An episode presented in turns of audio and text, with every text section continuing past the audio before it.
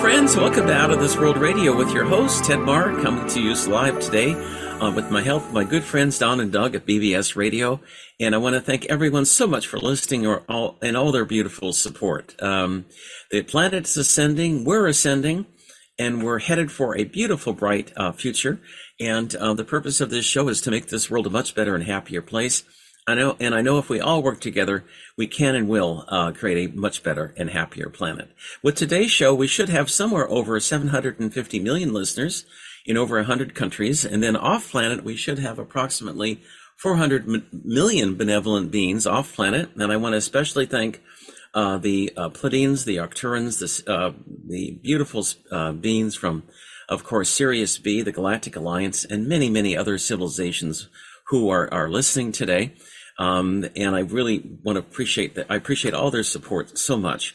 All eyes of the universe actually are on this planet at this moment in human history as to what we will do and whether we'll make the right choices. And I'm confident humanity will make the right choices to make this world a much better and happier place. As President Kennedy has said repeatedly, that the destiny of humanity on Earth is happiness, is to create a peaceful and harmonious planet where everyone gets along and lives in peace. And I'm sure everyone listening today would agree on that, regardless of where you live on this planet or off planet, and what political party you're with or what race, creed, or color you're with on this planet. We are all one. And one thing that President Kennedy told me last year, he said that once we realize that we are all one, that we all have the spark of the God or Supreme Being within us, we won't want to fight anymore, because basically we're just fighting ourselves. It's been cloudy where I am, and now, just as I started my show, we've got tons of sunshine coming in, and I want to especially thank Don for bringing the sunshine to my show today, and my angel friends as well.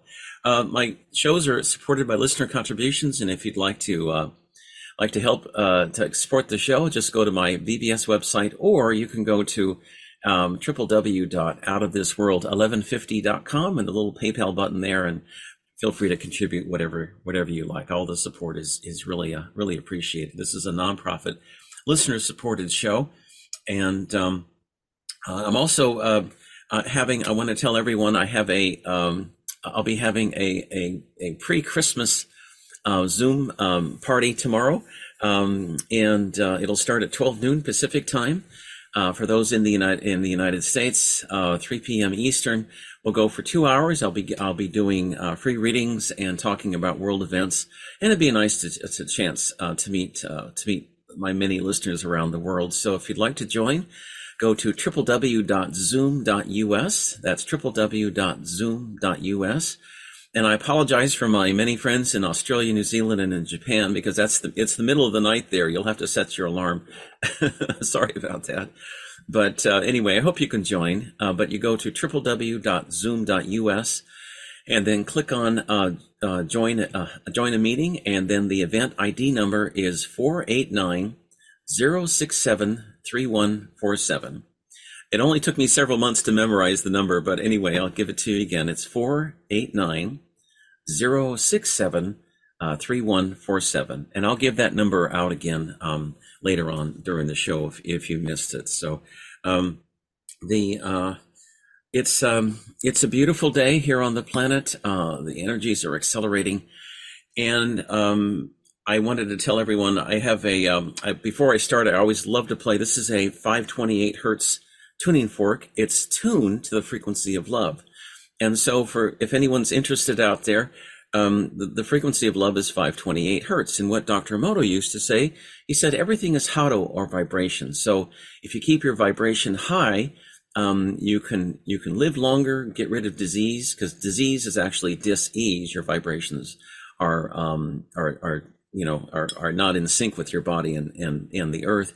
But these tuning forks are incredibly, they're just wonderful things. I'm going to play it. Let me try it now here. Okay, that's the frequency of love. 528 hertz is the frequency of love. I'll do it twice more. Just one more time. And one more time. Okay, good. If you'd like one of these, I've got them here. Just send me an email to outofthisworld1150@gmail.com, or you could write to me on Proton Mail at outofthisworldradio@protonmail.com, and I'd be happy to send you one. You can also go to my website, where I've got these listed on the website. You can order from the website at www.outofthisworldreadings.com. That's www.outofthisworldreadings.com, and you can order it there.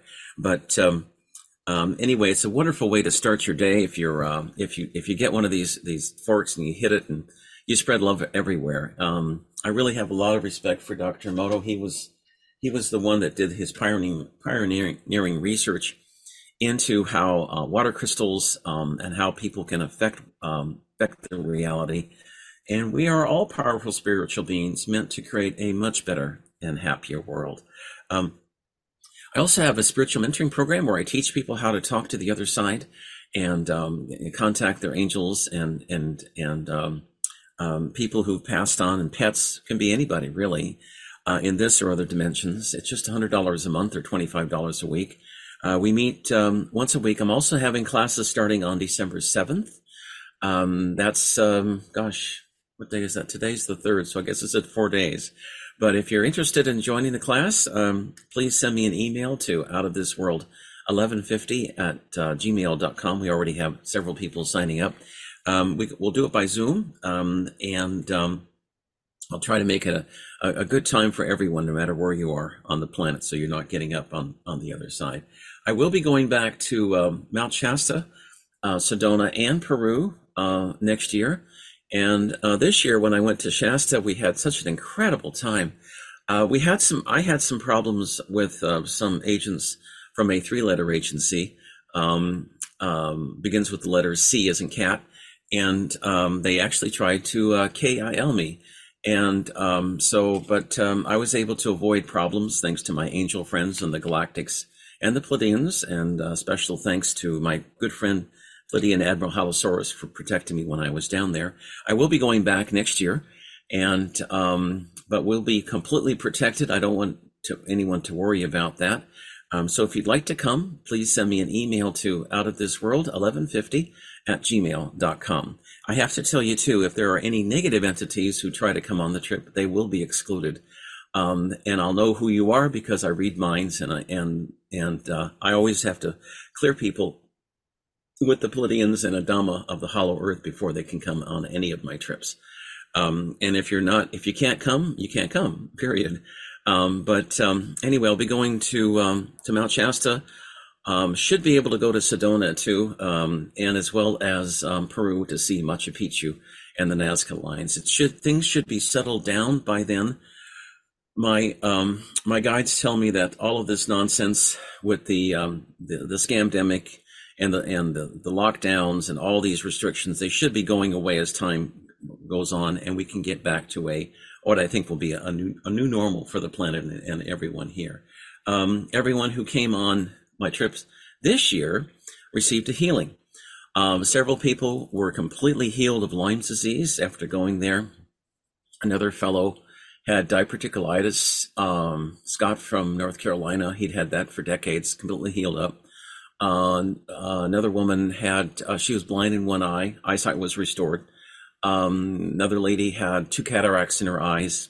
Cataracts gone within a day being down there. And the way we do it, we do spiritual healing. We sit around in a circle, and we find there's ley lines I go to, special places directed by Adama and my Pleiadian friends, where they come up, and with their help, Adama's help and God's help, these people get healed. Sometimes it's very quick, within 20, 25 minutes. Other times it takes a day or two. But we even had several people whose hearing was restored, who had been partially deaf.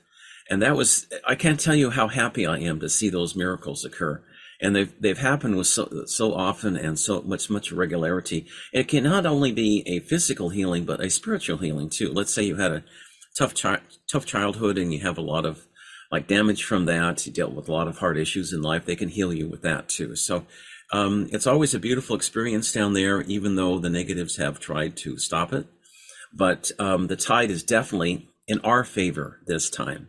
The light side is winning, and no matter what the negatives do, no matter what the puppet president does in our country and the other puppet politicians on this planet who are negative, they can't stop. They can't stop our evolution. This is the seventh time that we have tried to ascend to the higher dimensions. And so we're, what did they say? Three times the charm, seventh time's the charm. We're going to get there this time. You know, we almost made it in the 1960s with President Kennedy, but we're gonna do it this time. And Don, if you could show the front cover of my new book, that would be great. Thanks, my friend. Called Journey to the Other Side: Talking to Angels and Other Benevolent Beings. Thanks, Don, so much. This is the cover of the book. It's got a foreword by James Redfield. Of course, he's the author of the famous book Celestine Prophecy back in the 90s. That helped wake me up as well back then, and so it was just amazing to have his help on the book as well. And it's basically a how-to book on communicating with your guardian angels and benevolent extraterrestrials. Represents almost 30 years of my own experience. It represents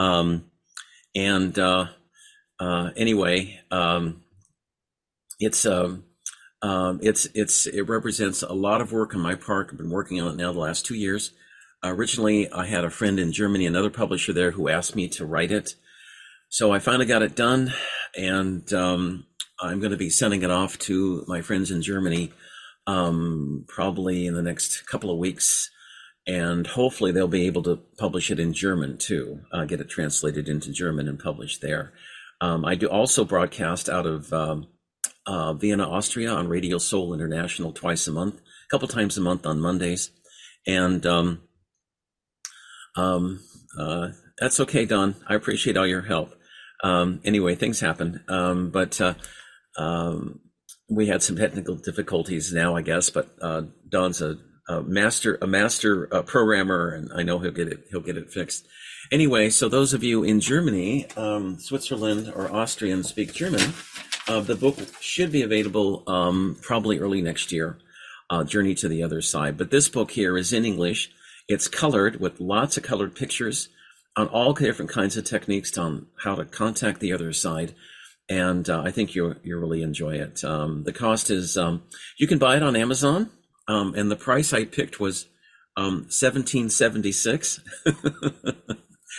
If you're not in the States, that I picked that number because that's the year of the Declaration of Independence, of course. But if you can also buy it from, you can look it up on Amazon. They're a great company, and to get it from, or you can get it from me, yours truly. From me, it's a little bit more expensive. It's $25, but you get a free reading. And also, too, you get a copy of this article, which I've talked about before. It's from the Christchurch Star in Auckland, New Zealand. The date, it was when this news story was released by the U.S. Embassy. The date was November 22nd, 1963. And because of the dateline change, when it's October 22nd, 1963 in New Zealand, the date and the time in the United States was a day earlier, November 21st. And President Kennedy was still in Washington, D.C. on November 21st, being our president. And he still is our president, actually, in the spiritual world. So the whole thing about Oswald being the quote the lone shooter and the magic bullet.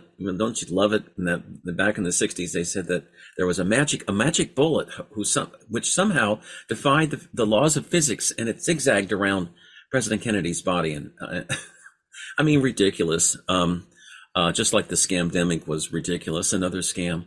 But anyway, this newspaper article, which President Kennedy helped me get.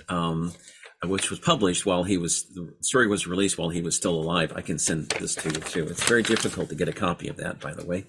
And I want to thank Oliver Stone for his movie on JFK, because he mentioned that in his book. There was a scene where Kevin Costner was at the airport in Auckland, New Zealand, and he picks up a newspaper, and it's got this this headline in it about Oswald killing Kennedy. The only problem is that when he got the paper, President Kennedy was still very much alive. Little things like that, the cabal slipped up on, you know, they don't get their act together very well. It's like if you watch the 9/11, the videos of the destruction of the Twin Towers. Well, there's also building, I think it was building number 7, where there's a BBC reporter reporting on the destruction of building 7 or building, 7? It was next to the Twin Towers. And the building is still standing. The building is still standing. She's reporting on the building being demolished by God knows. I forget. I guess theoretically the planes were supposed to destroy it, but she was reporting on the destruction of this building, and the building was still standing. And then I guess a couple hours later, the building was demolished by the negatives, and they blamed that all on. I don't know whether they used the word, like global warming. Greta Thunberg wasn't around back then, but I don't know. But it's the same kind of thing. This is I also have, of course, my book, other book, Messages from the Masters, which has messages from Albert Einstein, President Kennedy, Nostradamus, Robert F. Kennedy, on our beautiful, bright future. And it's everything in this book that I wrote about a couple of years ago when I published it has come true. There are additional predictions in the book as well. This is available from yours truly. If you like a copy, just send me an email. I'm happy to send it to you. I think it's like $20, $21 to my email at outofthisworld1150@gmail.com.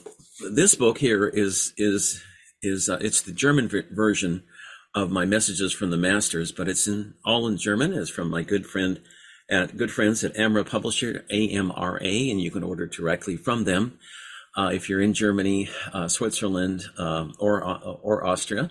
And it's an updated book. It has current messages from all these great spirits, including Nostradamus, President Kennedy, Robert F. Kennedy. And I think you'd really enjoy it. It's reasonably priced. I think it's 22 euros. You can order it from Amra Publishers in Germany. So anyway, the other book, Journey to the Other Side, represents almost 30 years of work that I've done and things you can't find on the internet about talking to the other side. I also have a mentoring program, of course, where I teach people how to talk to the other side. My foster mother was a master psychic. She used to work for the Seattle area police departments, finding missing and lost children. And she was very good at what she did. She'd get calls from detectives in the Seattle area police departments, and they'd say, like, her name was Terry, and they said, "Terry, we don't know what happened to this little girl or boy, and can you help us?" And so, but don't tell the public we're doing this, but because many people back then didn't accept psychic work as a legitimate occupation. So they kept it quiet, but she was able to help the police solve many cases. It was tough work, as I'm sure you realize. A lot of the kids, of course, were murdered, or all kinds of awful things happened to them, but she was able to help solve a lot of cases. On our southern border right now, our fake president is allowing approximately 40,000 children per month coming over the border right now, and those kids are put into foster homes in many different places, including Texas.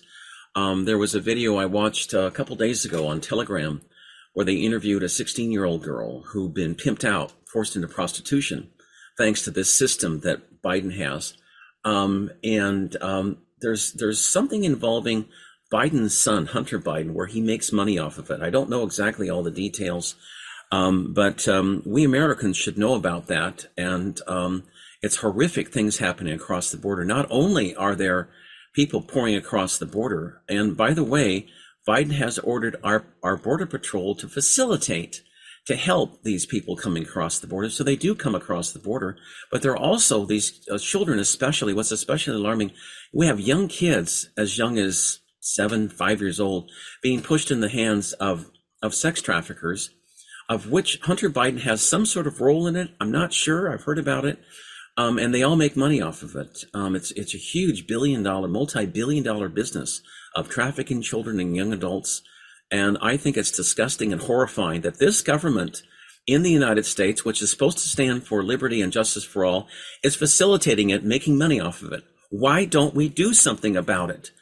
This government, it's terrible what's going on. And I'm frankly, I think it's easy to get very upset about it, because if we don't protect our children, well, we have no future and we have no hope. But anyway, I wanted to let people know about that. Of course, we still got the shot program going on under this fake administration. A lot of scientific, I'm going to spend just a little bit of time on this now. There's a lot of research now being done on what's happening to people after they take the shots, as well as the shedding. People who are not vaxxed, but if they're around people, for example, who have taken the shot, let's say you get shedded on, and it's so bad in the Seattle area that every time I go out for shopping or whatever I have to do out in the so-called real world, I get shedded upon. And so every time I usually have to take like hydroxychloroquine, ivermectin, tonic water to clean those toxins out of my body, because if I don't, you can get genetic damage from that. Greg Brayton issued a video, it was about 2 days ago now, an incredible video on the effects of the shedding on people. And we have a genetic sequence in our DNA. I don't remember what the sequence is, but each DNA corresponds to a certain letter. And that letter is what he says is the God code. And if you look at it, people's DNA, which we all have, it says the divine God within us. That's what he said it translated to. But what the mRNA technology does is that changes the code so that you're no longer tied into God.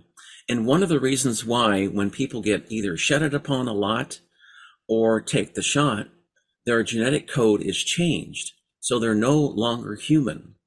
So this is, I can't believe this is happening, but what happens is that your DNA is changed so that you're no longer human and you're actually more reptilian or you're more gray, because your soul leaves your body and then negative entities come into your body and inhabits your body. It's a long story. I'm not going to go into a lot about it today because I want to try to keep this show positive, but there are remedies out there. And if you'd like some remedies for it, and they're free remedies, I've gotten these from medical doctors. I'm of course not a doctor, but I've gotten them from Dr. Lee Merritt, my friend, and several other medical doctors, what they recommend. And you're welcome to send me an email. I'm happy to send it to you for free. It's my email is outofthisworld1150 at gmail.com. That's outofthisworld1150 at gmail.com.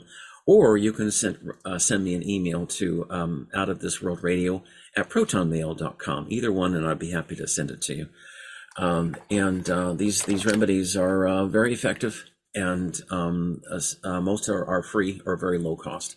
So and they do work. All of the entire planet right now is looking at us to see. I'm sorry, the entire universe is looking at this planet, at humanity on this earth, to see what choices we make in terms of creating a better world. And so we are the most exciting game in town. And you may not realize it, but what happens here affects the rest of this solar system and the rest of the universe as well. That's why so many civilizations are intently watching us today. And this is why I have a huge audience off planet listening today.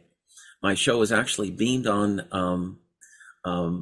my friends, the mothership of the Pleiadians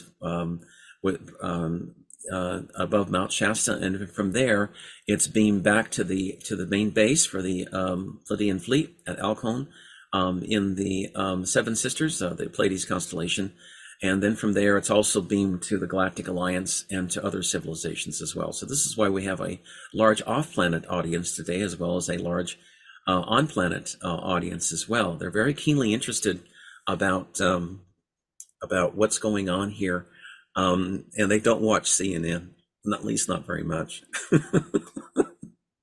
I'll tell you a funny story about CNN. It was 2 years ago, And I found out that CNN, that actually the Cartoon Channel here in the United States, the Cartoon Channel had more listeners than CNN did. That was two years ago. And I think their ratings, as people find out about their lies and how they don't tell you the truth, has just dropped like a rock.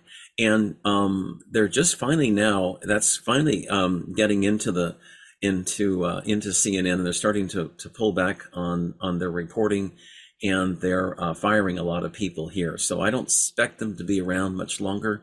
Either that or somebody will buy them out. I think they could end up like Twitter did recently, where Elon Musk bought Twitter. And what's interesting, it was that I don't know if you caught this or not, but yesterday, Mr. Musk, good for him, started releasing the confidential data regarding how Twitter had knowingly kept away Hunter Biden's laptop away from the 2020 election, so that people didn't know about Hunter Biden's laptop and all the prostitution and the adrenochrome and the bioweapons and the nefarious things he was into, with Joe Biden getting 10% of all the action in profits. So anyway, it's all there, and I urge people to check it out. Telegram's a good source. You can find a lot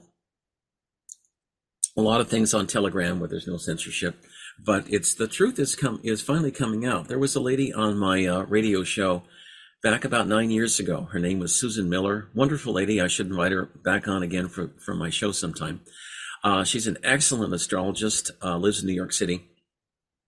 And she, back in April of 2000, I think it was 14, she said that this was a time of truth, that things that are true will be shown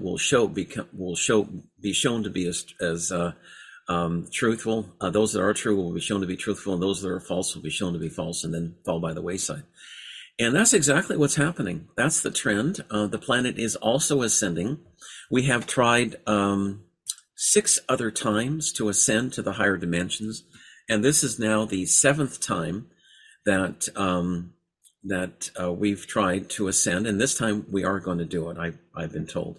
There are some people who are not going to make it, and because of their choices, they've either intentionally stuck their heads in the sand, or they don't want to go to a new Earth, and that's totally fine with the Supreme Being, because everyone has a free will choice. This is a free will water planet, which is actually very rare in the universe, and it's also, this planet is also the linchpin for the development of the rest of the universe too. So if we screw up and make the wrong choices again, and because we've tried 6 other times, it's going to affect the rest of the universe. But I think we're going to do it this time. There's just too many good things happening right now. And believe me, God is far more powerful than the reptilians, than the Cabal, the Illuminati, than the Rockefellers, than the Rothschilds, far, far, far greater power than they are. And even in China, I don't know if people pick this up, but I've seen the videos of what's going on in China. Even in China, which is a tyrannical government, people are fighting back, and the government's losing control. I don't see the Chinese Communist Party being around in 6 months. I think people will overthrow their government, and maybe that's, I don't know. I don't know how you feel about our current government here in the United States, but it really stinks. If you look at it, it's not responsive to the American people. It's full of fakery, lies. Did you know, for example, that the shot program was advertised as being, quote, safe and effective? Do you remember that? Saying that last year.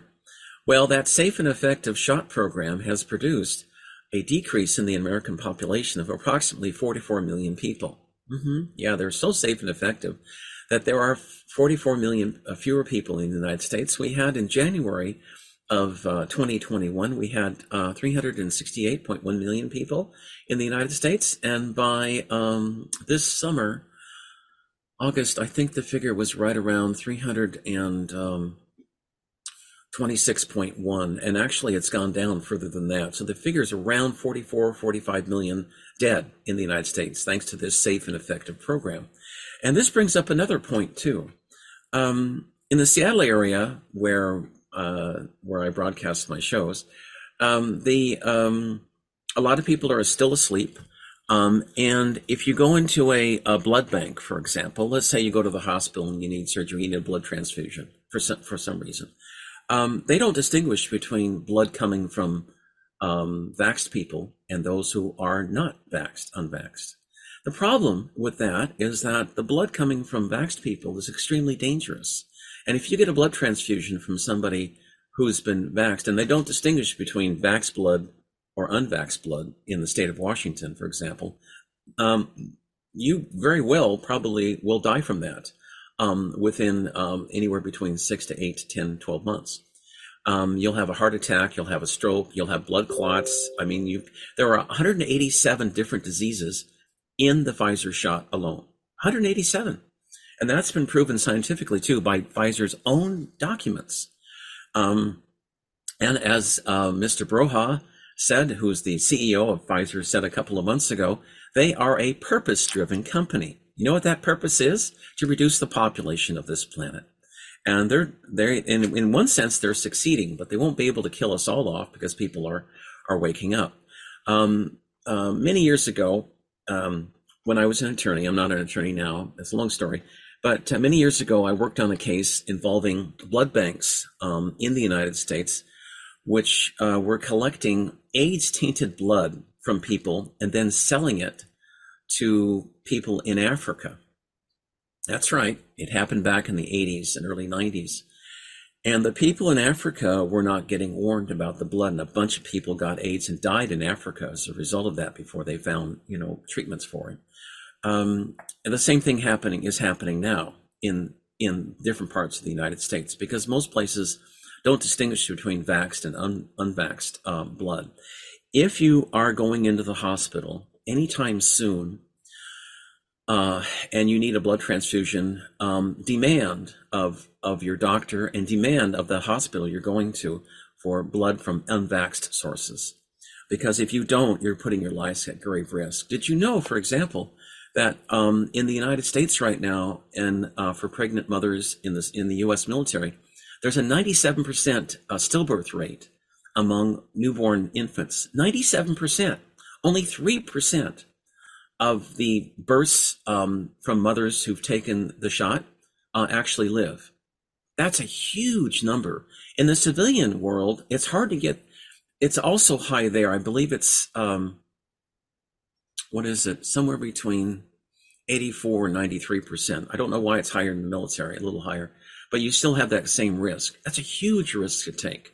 And if you're getting blood from somebody who's taken the shot, it's not safe and effective. It's actually it can be a death sentence for you. And you should demand blood that's not from a vaxxed source, or else you're taking your life in your hands. And you're not. I guarantee you won't live very long. But all these issues are coming up. I think any blood center or hospital who knowingly gives a shot from people who are vaxxed in a blood transfusion to anyone, they should be sued. They should be sued, and they should pay for that wrongful death. Absolutely. Right now, a lot of people don't realize it, but and the medical examiners and the hospitals, there are a lot of good doctors out there, but a lot of them are just not aware of it. So that if somebody dies of a blood clot or a heart attack 6 months after they've gotten a blood transfusion with vax blood, they don't link the two together, but it's there. You talk to John Looney out of the United Kingdom. He's a wonderful fellow. He's a mortician, and he's seen it too. He's seen all these deaths coming through from the vax, and the doctors don't link it together because they want to cover it up. But at any rate, there's just so much going on right now, and but I know we're going to get through it. I don't want to be, this is a positive show here, and I want to accentuate the positive things that are happening, but as light workers, I think we all have to be aware of what the dark is doing, so we can combat it. I mean, on today's show, for example, I had a choice whether or not to mention the blood transfusions and the danger of getting blood from people who've taken the shot, but I decided I'd go ahead and mention it on today's show, in an attempt to warn people, because I don't like to see people die. I really don't. As a psychic, I've been in touch with the other side for almost 30 years now. And to be honest with you, I've never seen so much death in people's timelines as I have when this scandemic started and they started doing the shot program. I just see it. But it's the shots themselves are not a death sentence as long as you believe in God and want to live, because there are remedies out there that do help and you can reverse things around. So I don't want to think that it's an absolute certainty of something like that will happen to you if you've taken the shot. There are remedies around that you can reverse things. I urge you to check out, I can send you a free remedy sheet if you like. My email, just send me an email to outofthisworld1150@gmail.com. Or you can look up great doctors like Dr. Lee Merritt. She's in Iowa. What's called frontline doctors, frontline nurses. They have organizations there. They've got tons of free materials on the web. Robert F. Kennedy Jr.'s Children's Health Defense Fund. They've got some good stuff on their website as well. They have a wonderful free newsletter you can subscribe to and get all kinds of good information. So the sources are out there. You just have to dig around a little bit. But I know we're going to get through this. The vibrations of the planet are rapidly rising, and they're getting to the point where a lot of people are getting healed in spite of the shots, and they're living longer too. My friends among the Pleiadians, it started back, are helping a tremendous amount. They are our brothers and sisters. Many of us here, including myself, are from the Pleiades. And they first came here in November 2018 with a fleet of 200 and how many? I think it was 2.5 million ships. And you're not going to read this in the you're not going to hear about this in the CNN or read about it in the New York Times or the Washington Post. But they came that month because it was after the fires in Paradise in Malibu, California. Horrible things, which were really not fires. They were those communities were wiped out by particle beam weapons used by the reptiles and the darker side of the U.S. Air Force, and it was horrific what happened during that time. And I know that Don and Doug, they had their studio and their radio tower destroyed in those fires or by particle beam weapons, and over something like 52,000 people died in Paradise, California. Another 30,000 or so died in Malibu, California. How do I know that? Well, it's easy. Look at the statistics for both communities back, how many people lived in 2016 and 17 compared with afterwards, and you'll see the drops. The California government at the time lied to people, said that in Paradise only, 62 or 98 people died. That was a lie. Total lie. But at any rate, myself and many other light workers called out to the Galactics for help, because we were facing technology at the time. The particle beam weapons used in Paradise in Malibu were about 10,000 years ahead of us in technology, used by the reptilians and the darker areas of the U.S. Air Force controlled by the reptilians. And we needed help. And so we called out, and they came. And I want to thank my Pleiadian brothers and sisters for being here. They've been here ever since. They've increased the number of ships now around planet Earth. They tell me is 8.5 million. I'm in communication with them now about 8.5 million. And if you look up in the sky, you can see the ships up there. They're everywhere. When I was at Mount Shasta this past summer, I had a pair of night vision goggles, and they're really cool. They're made in Germany. They only cost like $35. Anyway, I looked up in the sky and it was like looking at a freeway. There were so many UFOs flying around, and there were all different kinds of shapes and sizes. And there's a lot of people watching, people and benevolent beings, benevolent spirits watching us right now to see what we do. And they're helping us as much as they can, but they emphasized, remember on Star Trek, there used to be the doctrine that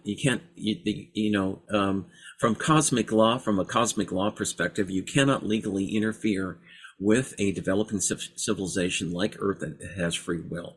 Legally, according to cosmic law, you can't. But of course, the reptiles and the negatives have done a lot of interference on this planet.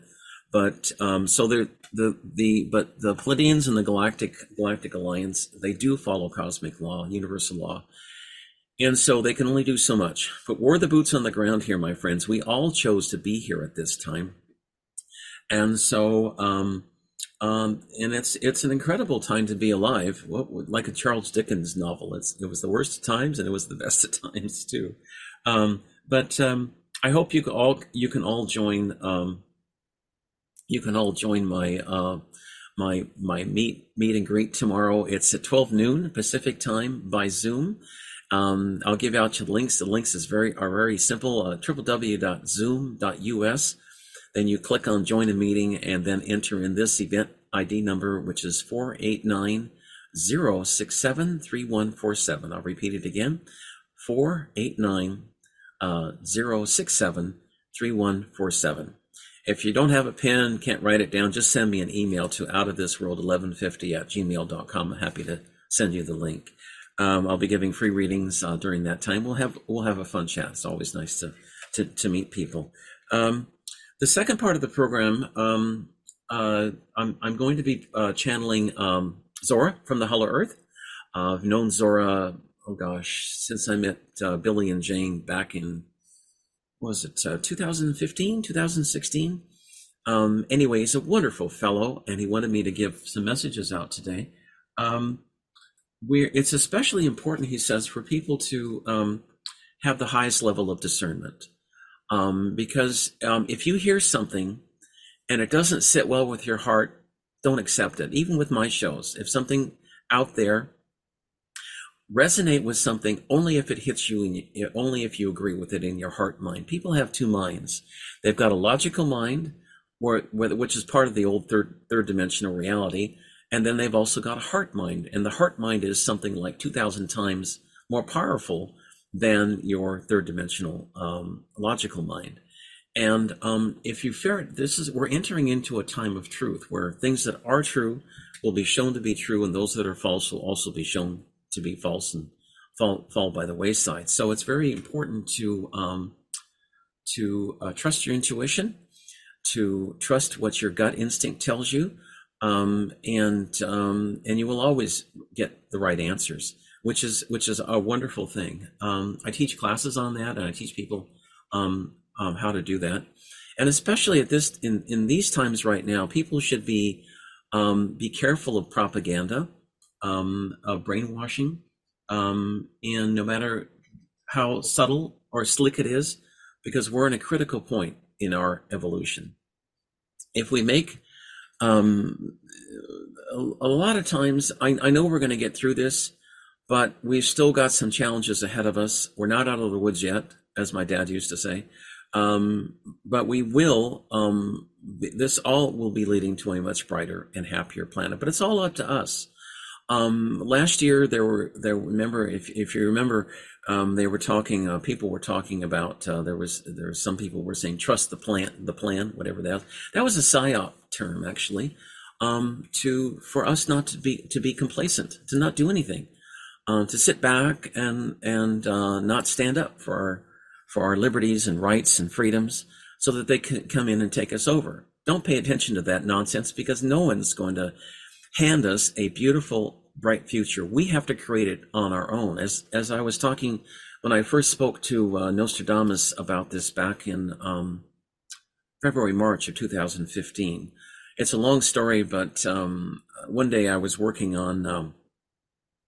I was working on my radio show in this library, and I walked out, and it was a beautiful kind of a spring day. It had been raining, but the sun was coming through, and I had been thinking about how Albert Einstein, what he would be thinking about what was happening now, and he said, he came to me, he came into my head, and he said, "I hear you want to talk to me."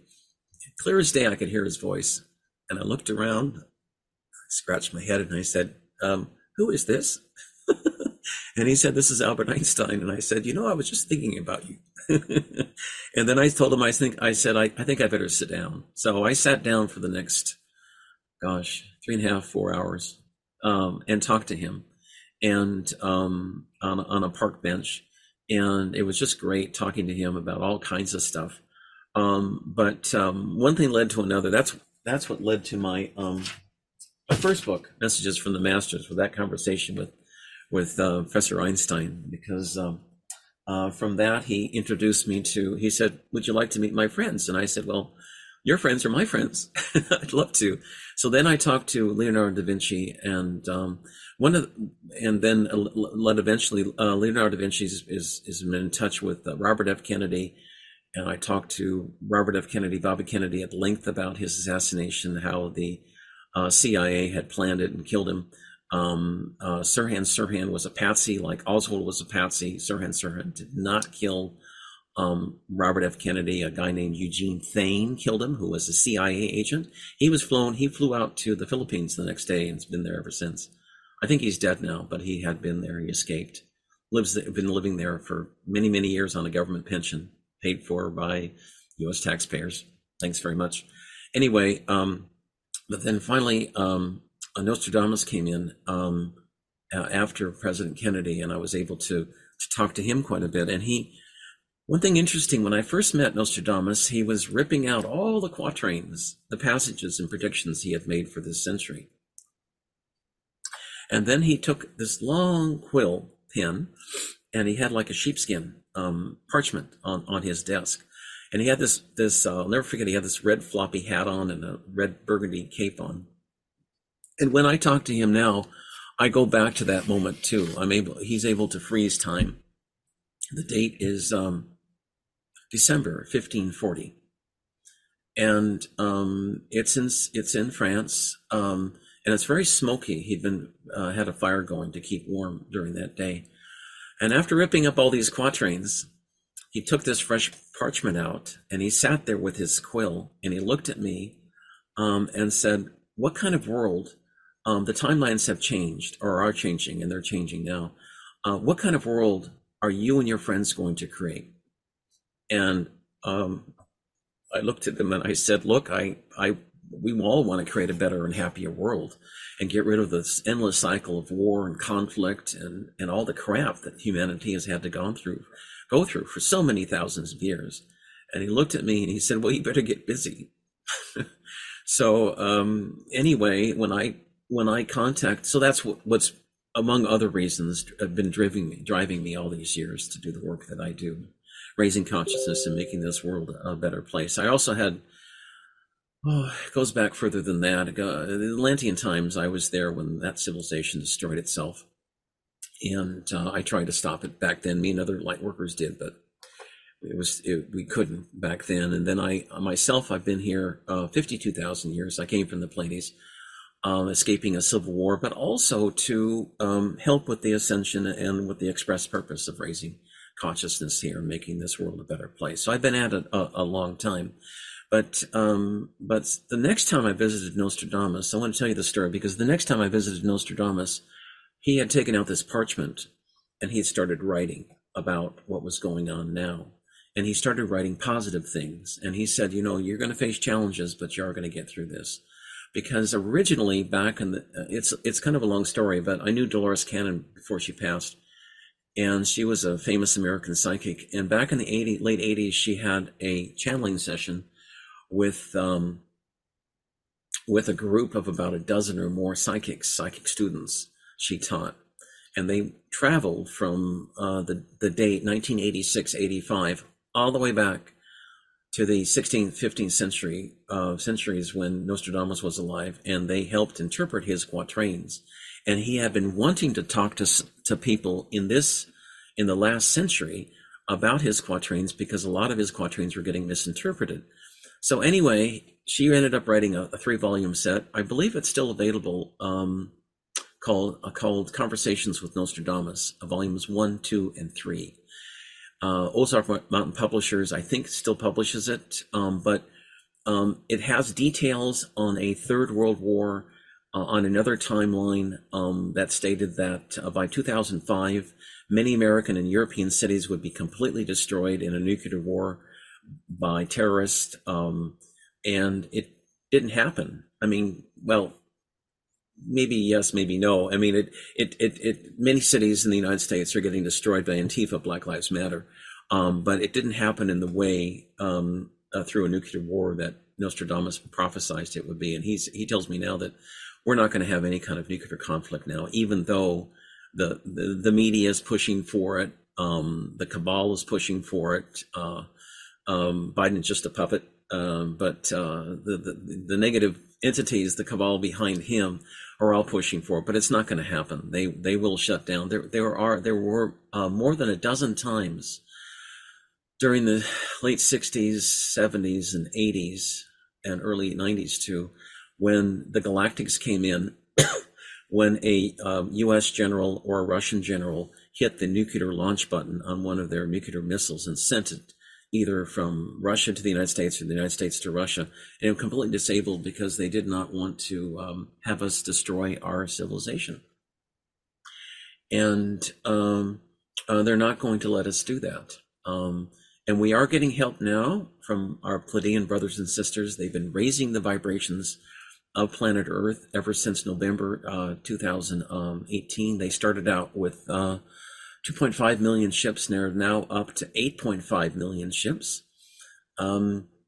Technologically, the Pleiadians are part of what's called the Galactic Alliance of Interdimensional Free Worlds, and their technology is up to 100,000 years ahead of us.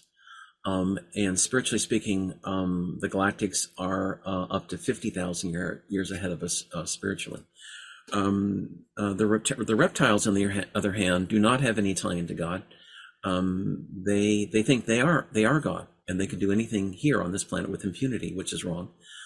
Their technology is up to about 10,000 years ahead of us. So in any kind of conflict, the Pleiadians and the Galactics, especially, the benevolent people, if you will win. Benevolent souls will win, because God is always stronger than the dark. Light is always stronger than the dark. So, but if there was a conflict like that, there would be a lot of deaths. And but I've been told that kind of conflict, there was that one. Oh, it was some years ago with Will Smith about the UFO invasion of planet Earth. That's not allowed here, not in this part of the universe anyway. So that we're not going to see that. It would be more done by more covert methods, like the shot program, where they kill everybody off. We are fighting right now. It is a fight for our civilization. It's a fight for our future, humanity. And one of the things that, history repeats itself. And there was, Lord Byron said back in the 19th century England that those who fail to learn the lessons of history are doomed to repeat them. And one of the things the Atlanteans did was to mix human and animal DNA, creating a subhuman slave race who would serve the humans in Atlantis. And that's how mermaids and mermen came about, because what they did is they took Atlantean human DNA and mixed it with dolphin DNA to create mermaids and mermen. So the dolphins of the mermaids and mermen are from the waist down, they are dolphins, and from the waist up, they're human. And they do exist. They were created, I'm told, by the Atlanteans to go out and harvest seafood and fish for them. And when Atlantis imploded upon itself about 12,500 years ago, they were left, of course, and now they're in all the world's oceans. There is a place I go to out in the Pacific here where I talk to them. I get my feet in, I put my feet in the water, and I'm able to communicate telepathically with them. And I've once a couple of years ago, I saw them bobbing in the surf. I could see their heads bobbing in the surf, but they're very benevolent, kind, and loving beings. And they want us to succeed as well. And we will be seeing them on a more frequent basis. They will show themselves as we shift into the higher dimensions. The other thing is that Zora says that we will be, they will be giving us help as much as possible. But they can't violate free will, but they will be giving us help as much as possible. and in the coming years. They don't want us to repeat the mistakes that others have made and destroy our civilization. It's not, they're not going to let it happen. But a lot of it's on our responsibility because we signed up for this right now. They do have a mentoring program. If you want to be mentored by Zora and the people from the Hollow Earth, or Adama and the people of Telos, that is available right now. You can do it through prayer and meditation. If you're interested in that, please send me an email to outofthisworld1150@gmail.com, and I'll put you in touch with them. And the other thing is, they are helping us in many ways, including and this goes back to the Galactics to help us get downloaded and upgraded in our DNA. Our DNA, it's a war right now, not only for a war of the minds, but also a war over our DNA. Our DNA is, we are considered genetic royalty on planet Earth because we've been tinkered with by 22 other star civilizations for millions of years on this planet. So we have a range in our DNA that's not found in other humans and other species throughout this universe.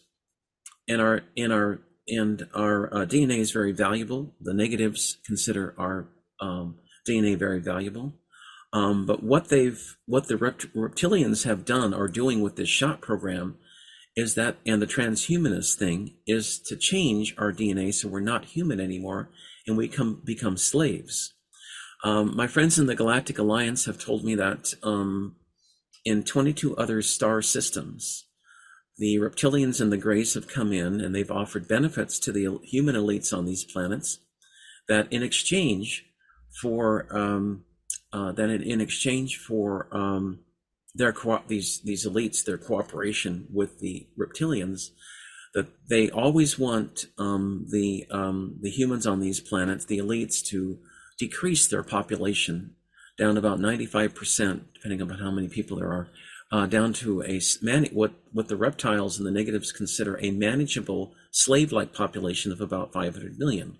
Once they get it down to that level, then they extract all the resources from the planet, including human DNA, and then they blow it up with an antimatter weapon.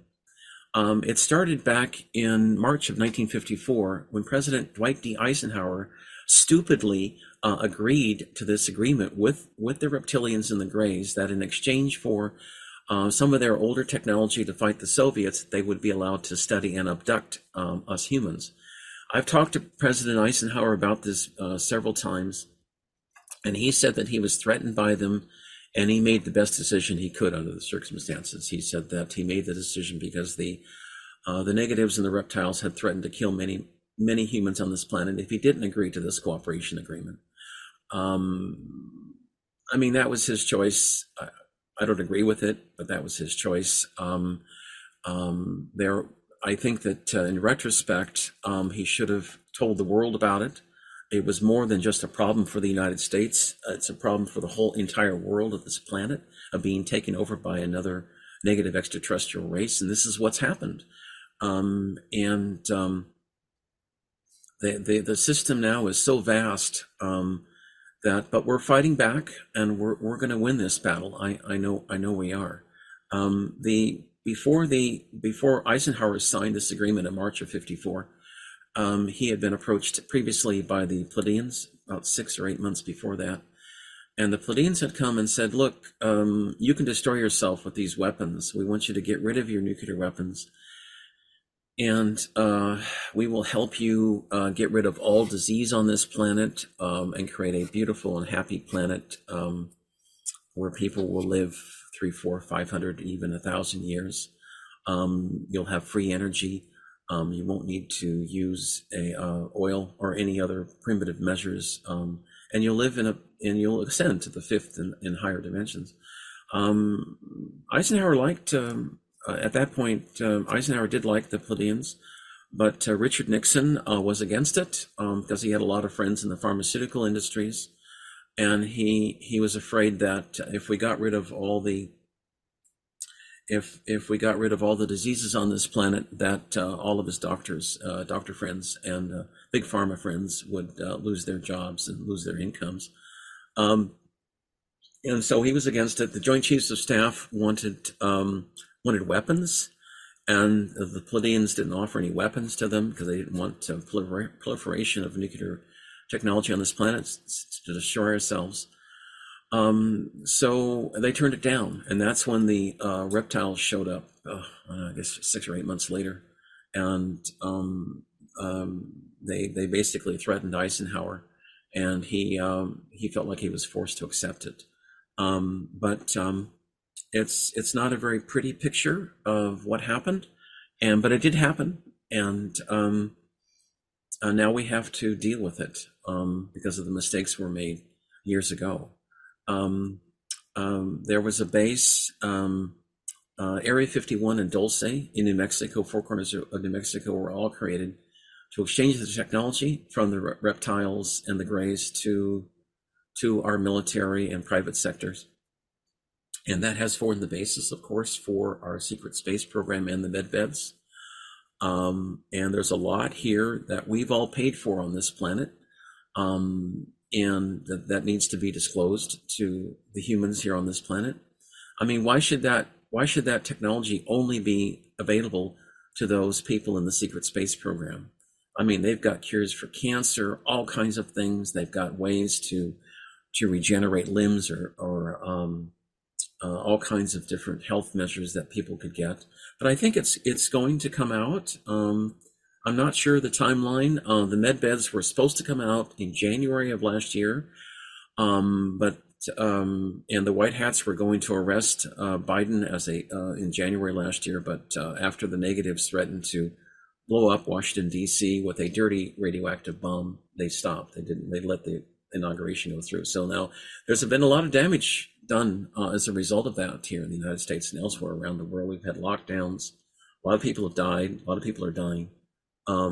It's just such a sad situation, but we all have to remain strong. There's no one here who's going to help us except ourselves, and we signed up for this.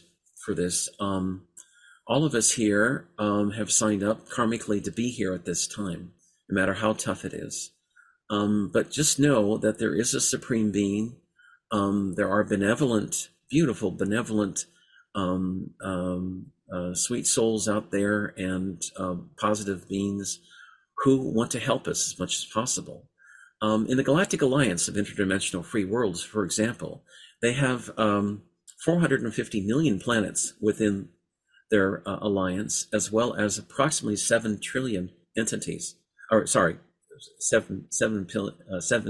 trillion benevolent beings, benevolent souls, and they want to help us as much as they can, but they do respect free will, and they cannot intervene on their own. We have to ask for help, and just put your hand on your heart and send lots of love to them. You can do the hue as in human. You can do that 3 times, and the galactics will hear you, and they will help and help you as much, come in and help you as much as they can. We are getting a tremendous amount of downloads right now, of information coming from the galactics and the central sun. They're upgrading and waking up our DNA. We have lots of strands of DNA, which our Earth scientists are a little stupid because they call them junk DNA. There's no such thing as junk DNA, as Professor Einstein has told me. God doesn't play with dice, and there are reasons for everything. And there's a reason why we have that DNA in our chromosomes. That DNA will give us what we would consider now supernatural powers to heal ourselves, to do telepathy, to become light beings, to ascend to the higher dimensions. But they were all shut off through genetic manipulation, not unlike what's happening now with the SHOT program. The SHOT program uses technology that's about 10,000 years ahead of us. They have self-assembling nanobots and graphene designed to kill us and enslave us. We have to fight now for our freedoms. and we have to see through the lies, and we have to wake up. Because if you don't wake up, they are going to eliminate you. I guarantee it. Or they'll turn you into a slave race. Klaus Schwab has said in the World Economic Forum that in his new world, which is not going to succeed, but in his new world, you will own nothing and be happy. Yeah, tell the Jews in Nazi Germany that when they were on their way to their concentration camps, where they owned nothing and were happy. Right, Mr. Schwab. Mr. Schwab's father has a very interesting history. You can look it up on the web if they haven't scrubbed it off, but he was an SS Nazi officer in charge of a factory in Bavaria, in southern Germany, that used slave labor from local concentration camps. And this is the kind of childhood that Klaus Schwab had, seeing others being mercilessly exploited and killed by the Nazis in Germany at the time. And now he wants to turn this into another Nazi slave labor camp. I don't think so. But this is what we're dealing with. One of the things that our glorious President Biden has done in the last, this is 2 years now, about a year and a half or so, he's given the largest naval base on American soil at Norfolk, Virginia, to NATO.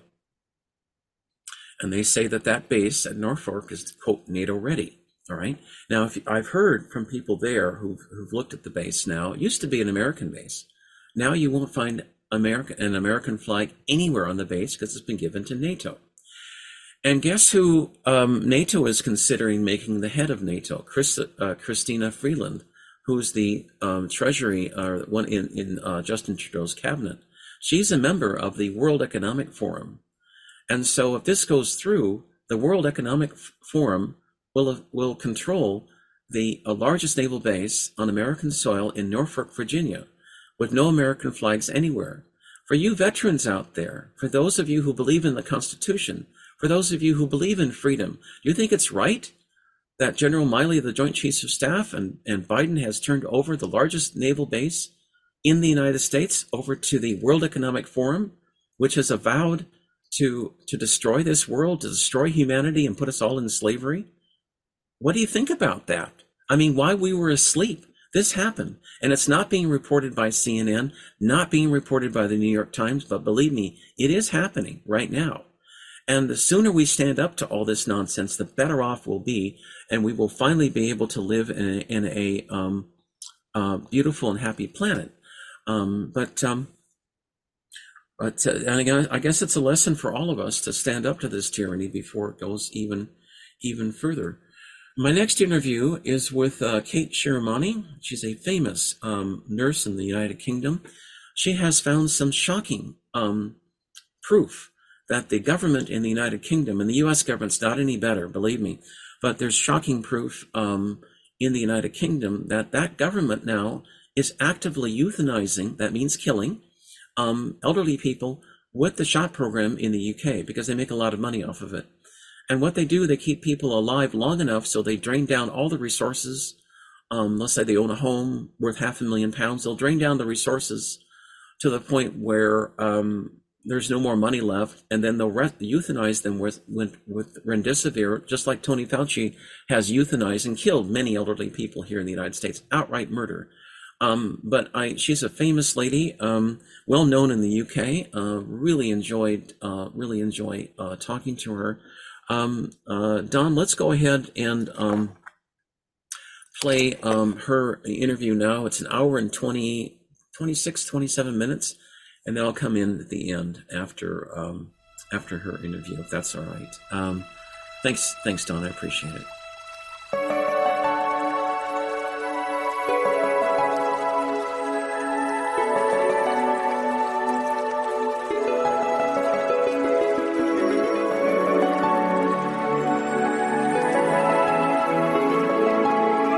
Hello, friends. This is Ted from Out of This World Radio, and I've got a fantastic guest on today named Kate Shemirani. I hope I pronounced that correctly. No. I didn't? Okay. Well, I'll just... Shemirani. It was actually my ex-husband's name, but, with 4 children, I just can't be bothered changing it. Oh, sure. I'll just call you Kate, if that's okay. Kate's easier. Wonderful. She's been doing wonderful work in waking up people and telling them about what's really going on with the SHOT program. Of course, she lives in the UK. And Kate, I want to thank you so much for coming here today. We'll have a lot of fun. Absolutely. It's a pleasure. It's a pleasure. Thank you, my friend. Well, tell me this. Tell me a little bit about your background for my listeners who might not be familiar with your work, and a website, and then we'll get into a whole bunch of other questions about what's going on. Okay, well, I'm almost 57 years old. I'm 36 years a nurse, independent nurse prescriber, and I also have a diploma in personal nutrition. I'm mum to 4 young adults and my cats and chihuahuas.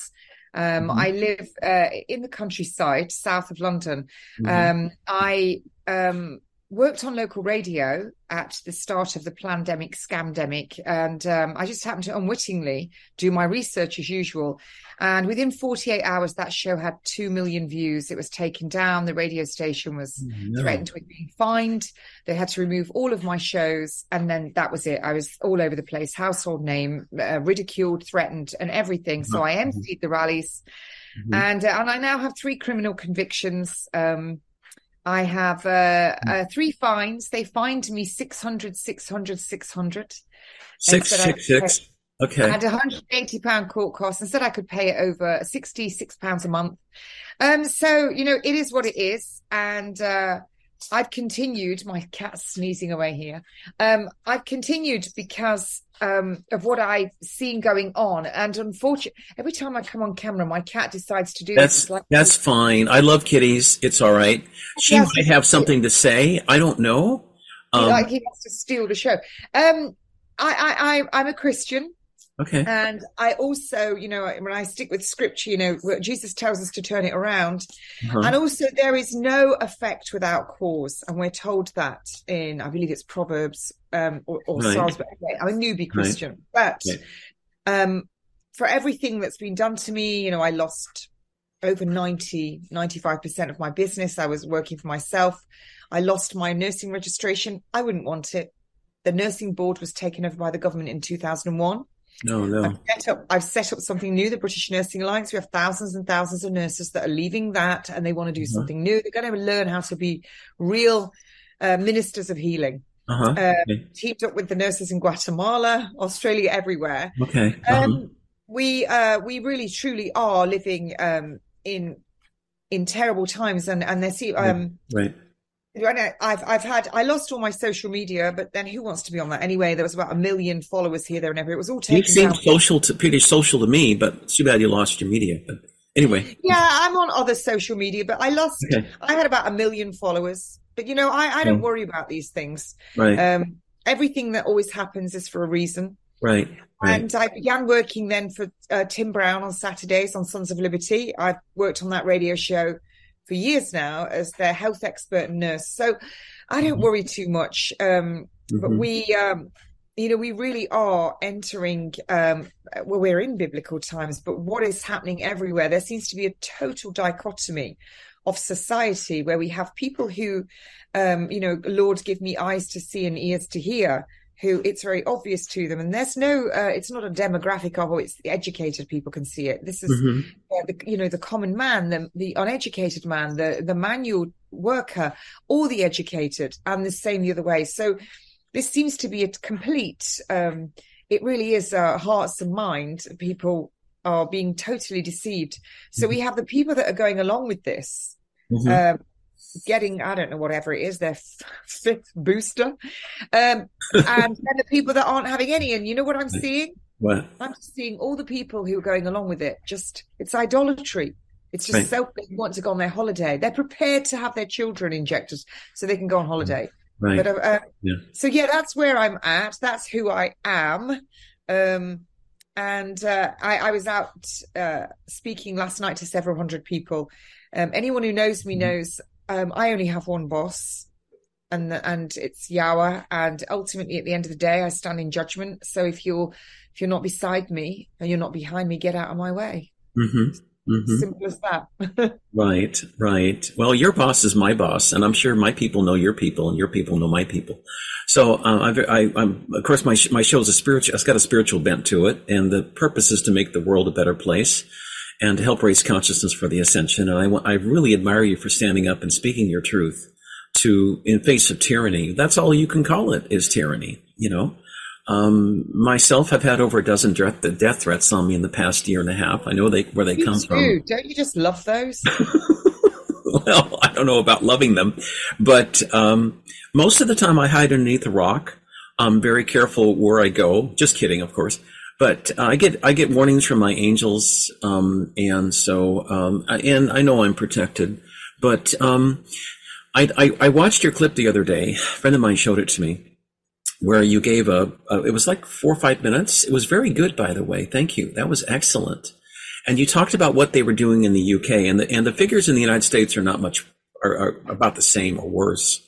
They seem to delight. There's a culture like Nazi Germany in the 30s and 40s.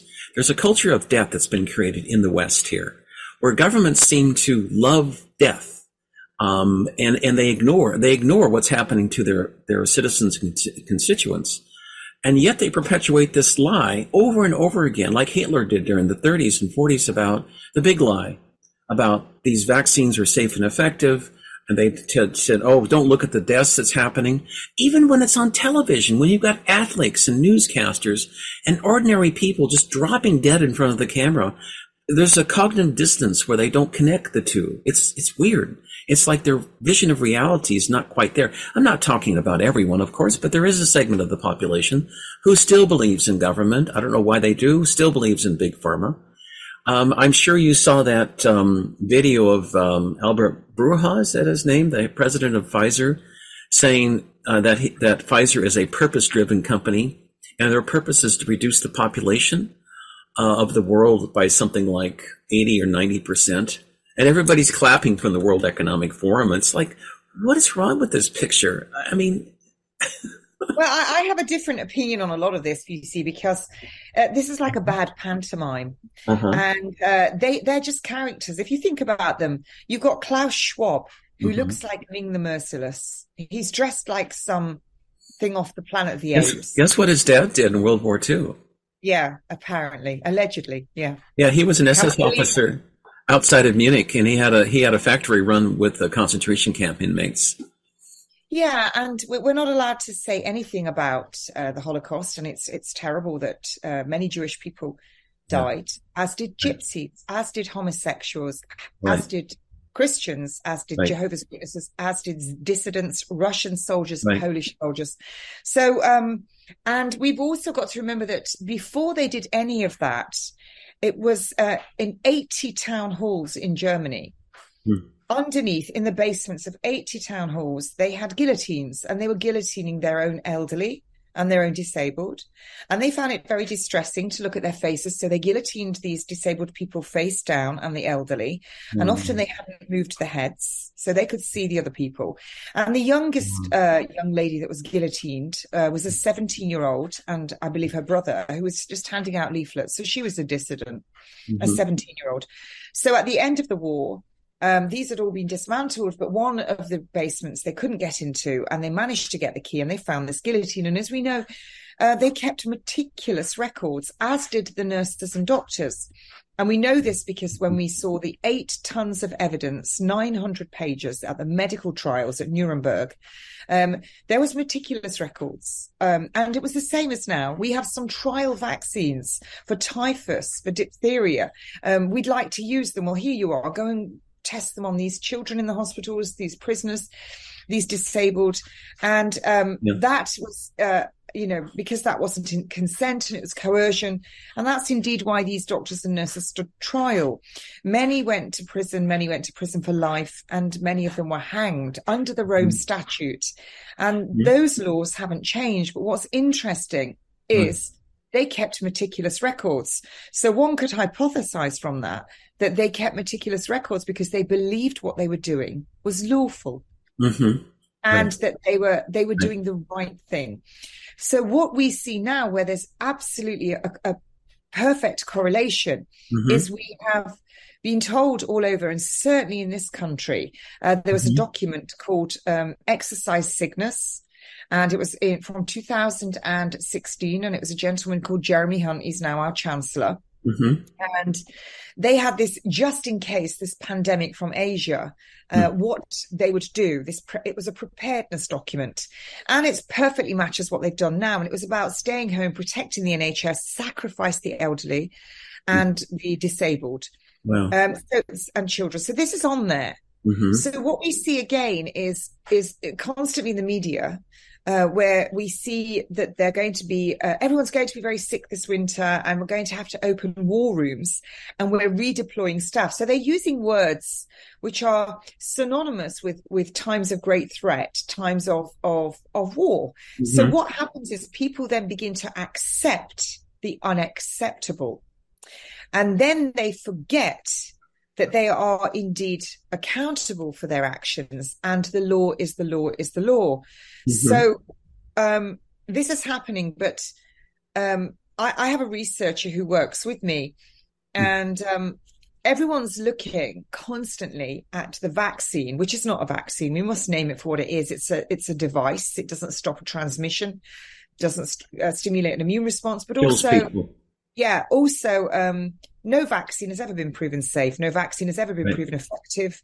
Right. No two vaccines have ever been tested together for their efficacy. Mm-hmm. Nobody needs a vaccine. It's all a lie. Mm-hmm. The whole virus theory, the germ theory, the theory of evolution. Mm-hmm. All these people, Sir Isaac Newton, these people, who else did you have? Leonard Huxley, who came up with the Gnostic and Agnostic. It was his grandson, Aldous Huxley, who wrote Brave New World, which was a blueprint. He was a member of the Committee of 300. He then taught George Orwell, that wasn't his name, who went to Eton. He was a tutor at Eton, which is where all your world leaders went. And funny, that's where my son went as well on a scholarship. But all of these people, even going back to Sir Isaac Newton, in 1699, he was made Warden of the Mint, and he was the one with gravity, Right, yeah. And he was made Warden of the Mint, and the first thing he did was employed infiltrators to find those that were making the counterfeit coins, and then he had them executed, and it was to stop the poor from having all these counterfeit coins. So you see, this lineage... it all comes down. It's the same people. Yeah, but so we see the same thing now. What we're seeing now is nothing new. Mm-hmm. I've been a nurse. I first trained in 1984, and I remember this. But now you see, now we're looking very carefully at it. In 2000, we had in the UK what was called the anti-euthanasia bill. Anne Winterton was involved in it. I have it here. Mm-hmm. And you can go and look this up online. And so in the United Kingdom, to hasten a death would indeed be euthanasia, which would be murder. Right. Because it's illegal. Euthanasia is illegal. Mm-hmm. So it was debated again, and they ran out of time. So it stands. It's illegal. Now, what actually happened, and I've just said to you before we started recording, the Supreme Court in America has just overturned a 90-year rule, which protected nurses when working beneath a doctor, and we can then draw on that if that's in the Supreme Court. So let me just tell your audience, on the 23rd of the 1st 2020, the 23rd of January and the 27th of January 2020, our doctors and nurses had it explained to them why they must sacrifice the elderly. So in the UK, we are judged on our life years, our financial worth. How much tax do we pay? How much national insurance do we pay? Leveraged against how much do we cost the system? Well, on the 24th of October 2020, the Sunday Times, which is one of our main newspapers, ran a story called Population Triage, and the editor was promptly summoned into number 10 Downing Street, where our then Prime Minister, Boris Johnson, he was summoned in there. Right. Now, it might also interest you that during the last 2 years, 83% of our elderly that went into the hospitals did not come out. Oh, wow. My God. So in the UK, we have planned tariff incentivized euthanasia point system. Planned tariff incentivized euthanasia point system. And in before 2011, 470,000 had to be euthanized per day in England alone in order for the hospitals to get money for their running costs. Mm-hmm. By 2011, that total was 475,000 per year, in England. By 2011, it was 549,000 had to be euthanized every year in England alone. Mm-hmm. Now today, 599,500 must be euthanized in England alone every year, including disabled children. And that total is 1,642.5 per day. This sounds like a Nazi plan to limit the use of feeders. Yeah, that's right. Must be euthanized in order for the hospital to get their money. Now, what we see here is the elderly went into the hospital, and we were told that they had COVID, and they didn't want the elderly blocking the beds. Mm-hmm. And there was many testimonies that the hospitals were empty. Now, by early February 2021, 90,000 elderly had been moved from the hospital setting into the social care setting. Mm-hmm. And 95% of our care homes in the UK are owned by two companies. One is HCL and the other one begins with B. The name escapes my memory. Both of those companies have accounts offshore in the Cayman Islands. Oh, wow. Right. Now, after this time, they then went to tax evasion, basically. Purchased many, many more care homes. Now, in order for the care homes to take these patients out of the hospital setting where they had oxygen, etc., not only were those patients paying a fee to the care homes, either out of their own estate or the government, there was also a bulk payment that went per patient, and each patient was also a payment of £3,300 per week on top of what they paid and this one-off payment. So now you've got 90,000 people coming through the care homes. It's very lucrative. They're getting loads of extra money, and they know that there's lots more coming on this truck. Cash incentives. So all those patients that died in the care homes, and we used up 17 months worth of midazolam and morphine in 5 months. And those patients were given 5 times the dose, 5 times the dose. Wow. So what you've got is those patients went in and they were put on protocol NG163, and they weren't having problems breathing or anything. Just all of a sudden they were eating and drinking one day, as care assistants have told me. And then the next day they were asleep and dead within 29 hours.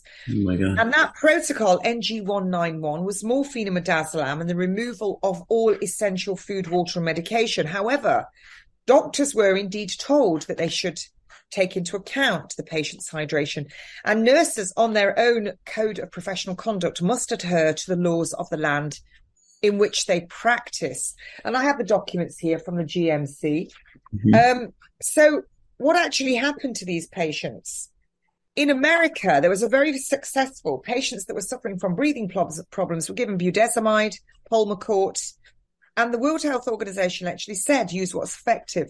And it was used in intensive care units for COPD with corticosteroids and glucosteroids because it stopped inflammation. They were forbidden to use that, the doctors were.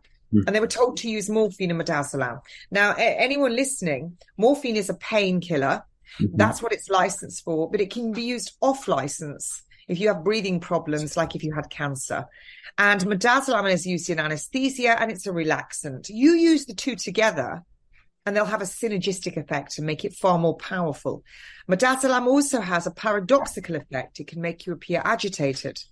So the nurses then would see where the doctor had written PRN, 4-hourly PRN, and a much greater dose. A patient who weighs 50 kilos and is over 60 years of age, if they don't have any other illnesses, any other comorbidities, you must take the respirations first, and they can only have 0.5 milligrams of midazolam. And if their respirations go down, you give no more. None of that was taken into account. An undertaker said he was collecting skeletons from the hospital. Oh, my God. His patients were given 2.5 to 5 milligrams, not 0.5. And also they're giving them alfentanil. And you only need to give 3 micrograms if you give it along with morphine and midazolam. If you give it with midazolam, you'll kill a patient. Well, that's what they were given. So as you can imagine, they died. Well. So that protocol has now been changed to NG191.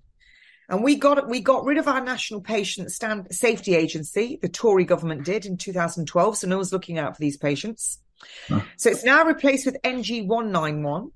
And you give remdesivir first now, so you destroy their kidneys and liver first, even though it stores in the kidneys. And then you follow on with benzodiazepines, which is your midazolam, etc., lorazepam, and opioids. Now, in January, I believe it was January 2020, the market share value of lorazepam rose by 37% in 2020. It rose by 37% in 1 month, the market shares worldwide of lorazepam.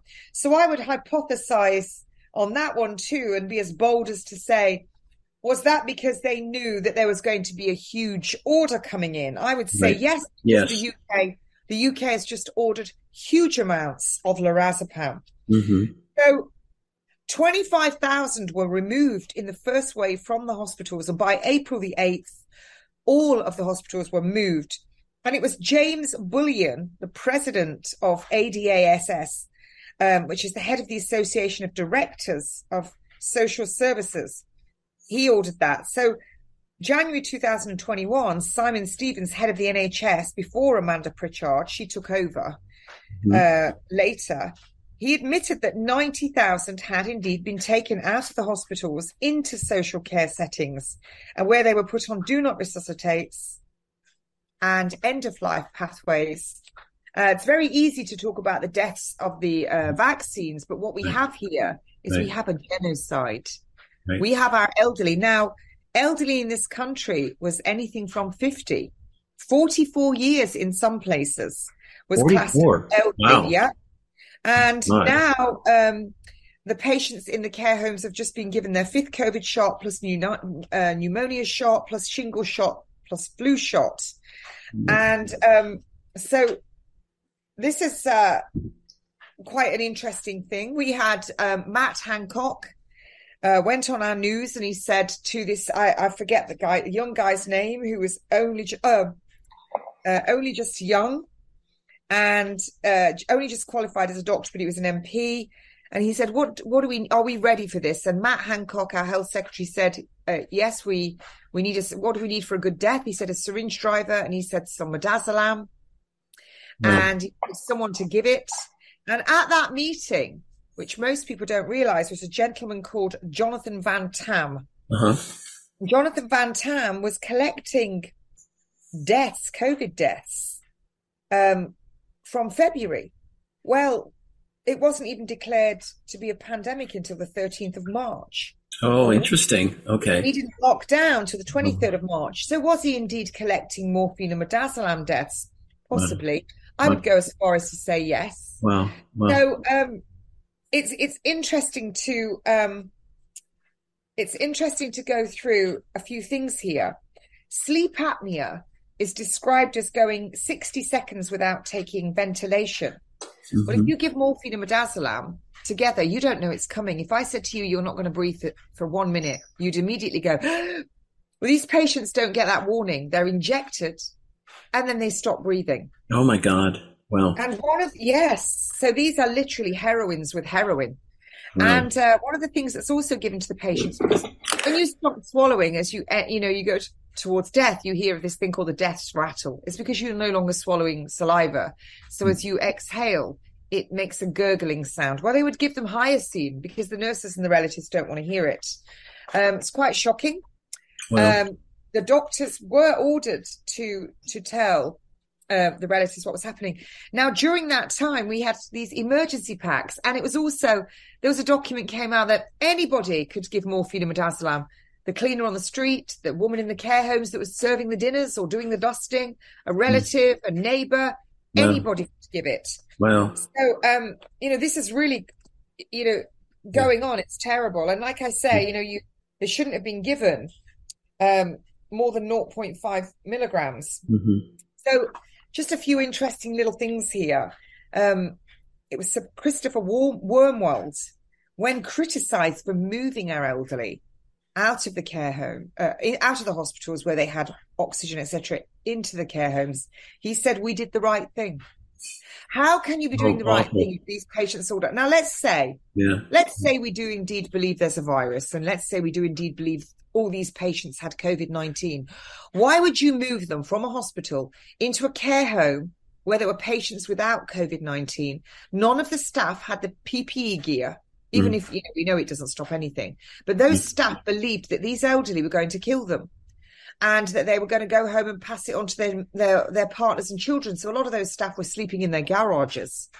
So these patients were left without food, water, and essential medication. That's what happened. And they were put on end-of-life pathways. So it's really, really horrific. Just going through here, because I want to make sure. We have a... Charles Davenport and William Monk wrote a book called Euthanasia, and euthanatos in Latin means a good death. And a good death. We know that Canada now has said that they are euthanizing 3% of their deaths.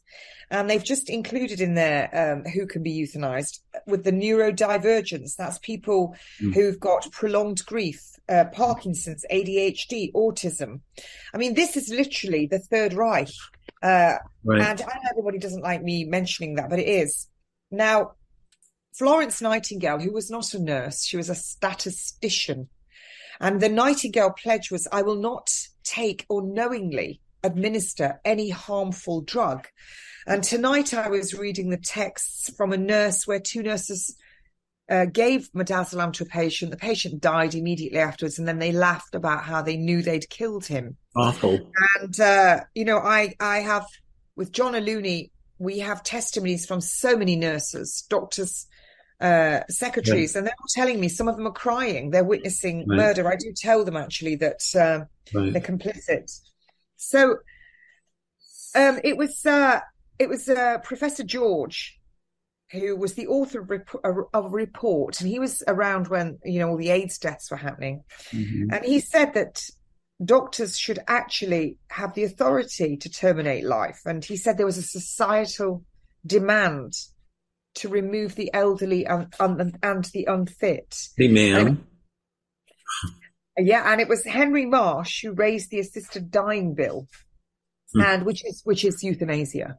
And Jeremy Hunt, with the Exercise Cygnus, just announced as Chancellor of the Exchequer that they're going to allow social services and the government to go right down to your last 100,000. So let's say you go into the hospital because you've got flu and you're unwell. You're an elderly person. You've got a house worth 500,000. They're going to keep you in, and they're going to slap on you a doll where it's where they take away your liberty. And they're going to say, well, you're a danger to yourself, so we can't let you go home, even if your family want you. We're going to have to move you to a nursing home. Well, those nursing homes are going to be those two that's owned by the same people with the, offshore accounts. They could count the Cayman Islands, Yeah, when they're going to start drawing down on what you own, because the government can now take what you've got to pay for your care. Wow. Down to that last 100K. What do you think that's going to happen when they get down to that last amount? Well, you're not worth any money then, are you? So what's going to happen? You're then costing more. So you're going to be straight on that NG 191. And this is right there. It's happening right now, right here in the UK. Wow. So, so what another little caveat here, which I'm sure is somebody actually did say to me, you'll be on a hit list. I said, whatever. I'm in God's crew. God decides the hour and the day of my death. So we were told that the midazolam came from France. And they ran out. They had to get more and more.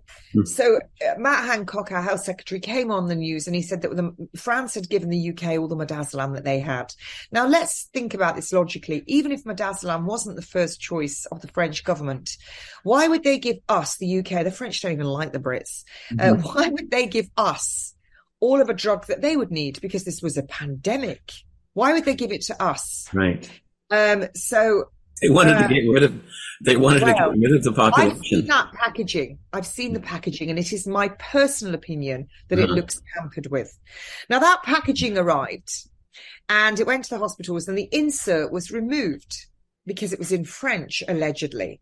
And all the writing on the box was in French. Well, I am an independent nurse prescriber, trained and qualified. I might not be on the NMC, and I don't want to prescribe any of that. You know, I do natural medicine. But the point is, you should not be giving any drug that is not written in English. English is my first language. Right. So that's, I'm not adhering to my scope of professional practice. Right. My code of conduct, nor my safe administration of medicines as a registered nurse. They're not adhering to it. Right. So they went and gave it.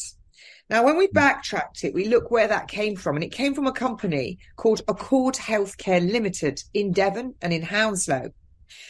What was interesting was it had 20 directors, but 14 of them stood down in the last 2 years. But one of those directors that remained is Lord Gadier. He's a baron. And he was also in the inner circle of David Cameron, a former prime minister. He was a main contributor to the Conservative Party. And he was also caught in the cash for favours, where people were paying money and they were getting an earring with the prime minister. Now, Lord Gadier also sits as court over the Bank of England. And he's not a British citizen. And that... Madazalam from Accord Healthcare Limited then went to another company called Supply Chain Coordination Limited. Mm-hmm.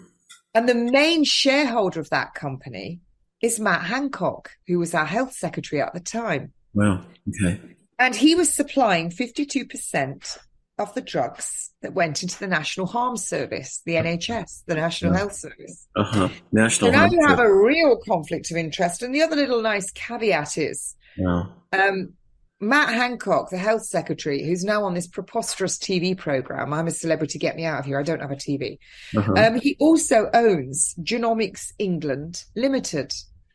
And he was at the World Economic Forum interviews in 2019, and he was stating he was going to get 5 million genome mapping from the British public. I wonder, Matt, were you planning on doing that with a swab up the nose? Just saying. Interesting. So what we have here is a very large trough with the same group of gangsters in it. Now, Liz Truss, who was a prime minister for whatever it was, the minimum it takes to be the prime minister to ensure that you get payment for the rest of your life. I mean, politics is literally Hollywood for ugly people. It's just Hollywood. If you think your vote counts, you're more deluded than thinking that that vaccine is going to save you from the boogeyman and that you're not going to die one day. If everyone just accepted that we leave this earthly plane, they wouldn't be running around with subjugation tools over their mouths. And But anyway, so Liz Truss, a month before she was prime minister, she opened up the trade with India, with Modi. And they then... exported paracetamol to America, to Atlantis Pharmaceuticals in Georgia. And Atlantis Pharmaceuticals here as well. And that paracetamol was contaminated and killed children in a cough syrup. Oh, my God. And did they suddenly say, let's take it off the market? No, it's still on the market. And now we have, I think it's called Anglo-Indian, whatever it is, but we have Rishi Sunak and his wife, and we have Lord Gadier. We have all these Indians now in power, and opening up all of these trade. And what we appear to be seeing, and just today on our news, so there's a document, and it's called the Palliative Care Plan Review.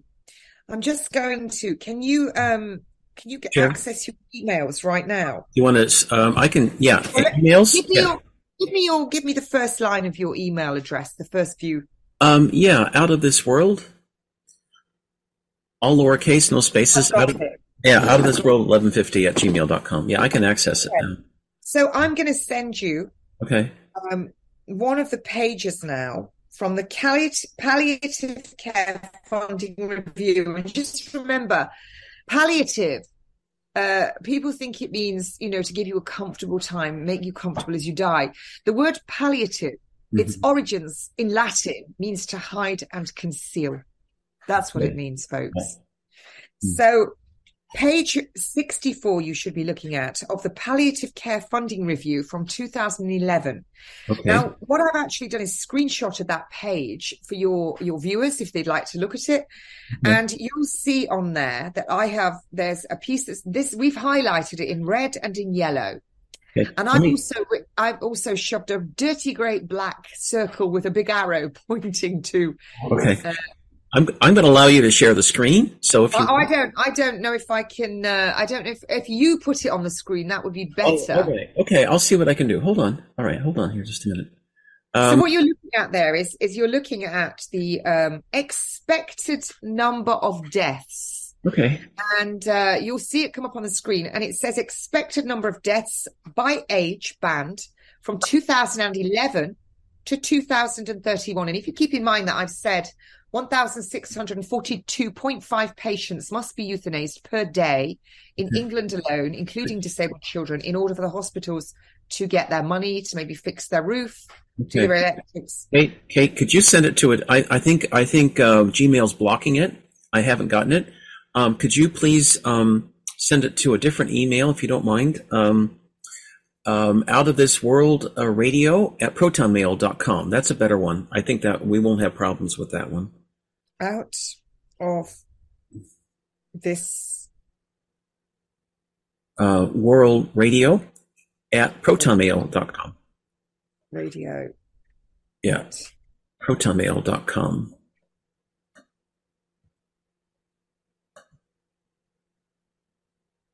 Thank you. Right. So there we go. I'll send it from another email as well. So there you are. So what it's telling you is that in 2011, the demographic 8,000 were expected to die. And by 2031, it's 1,070. So you can see that there's an decline. Less people are going to die in that age group. When you go up to the 65 plus, you see that in 2011, it was expected that 370,814 patients would die. But when we go over to 2031, it's expected that 448,507 will die.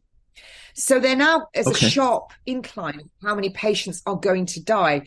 And where I've ringed around it, you'll see it says the changing demographics with an aging population, longer chronic disease trajectories.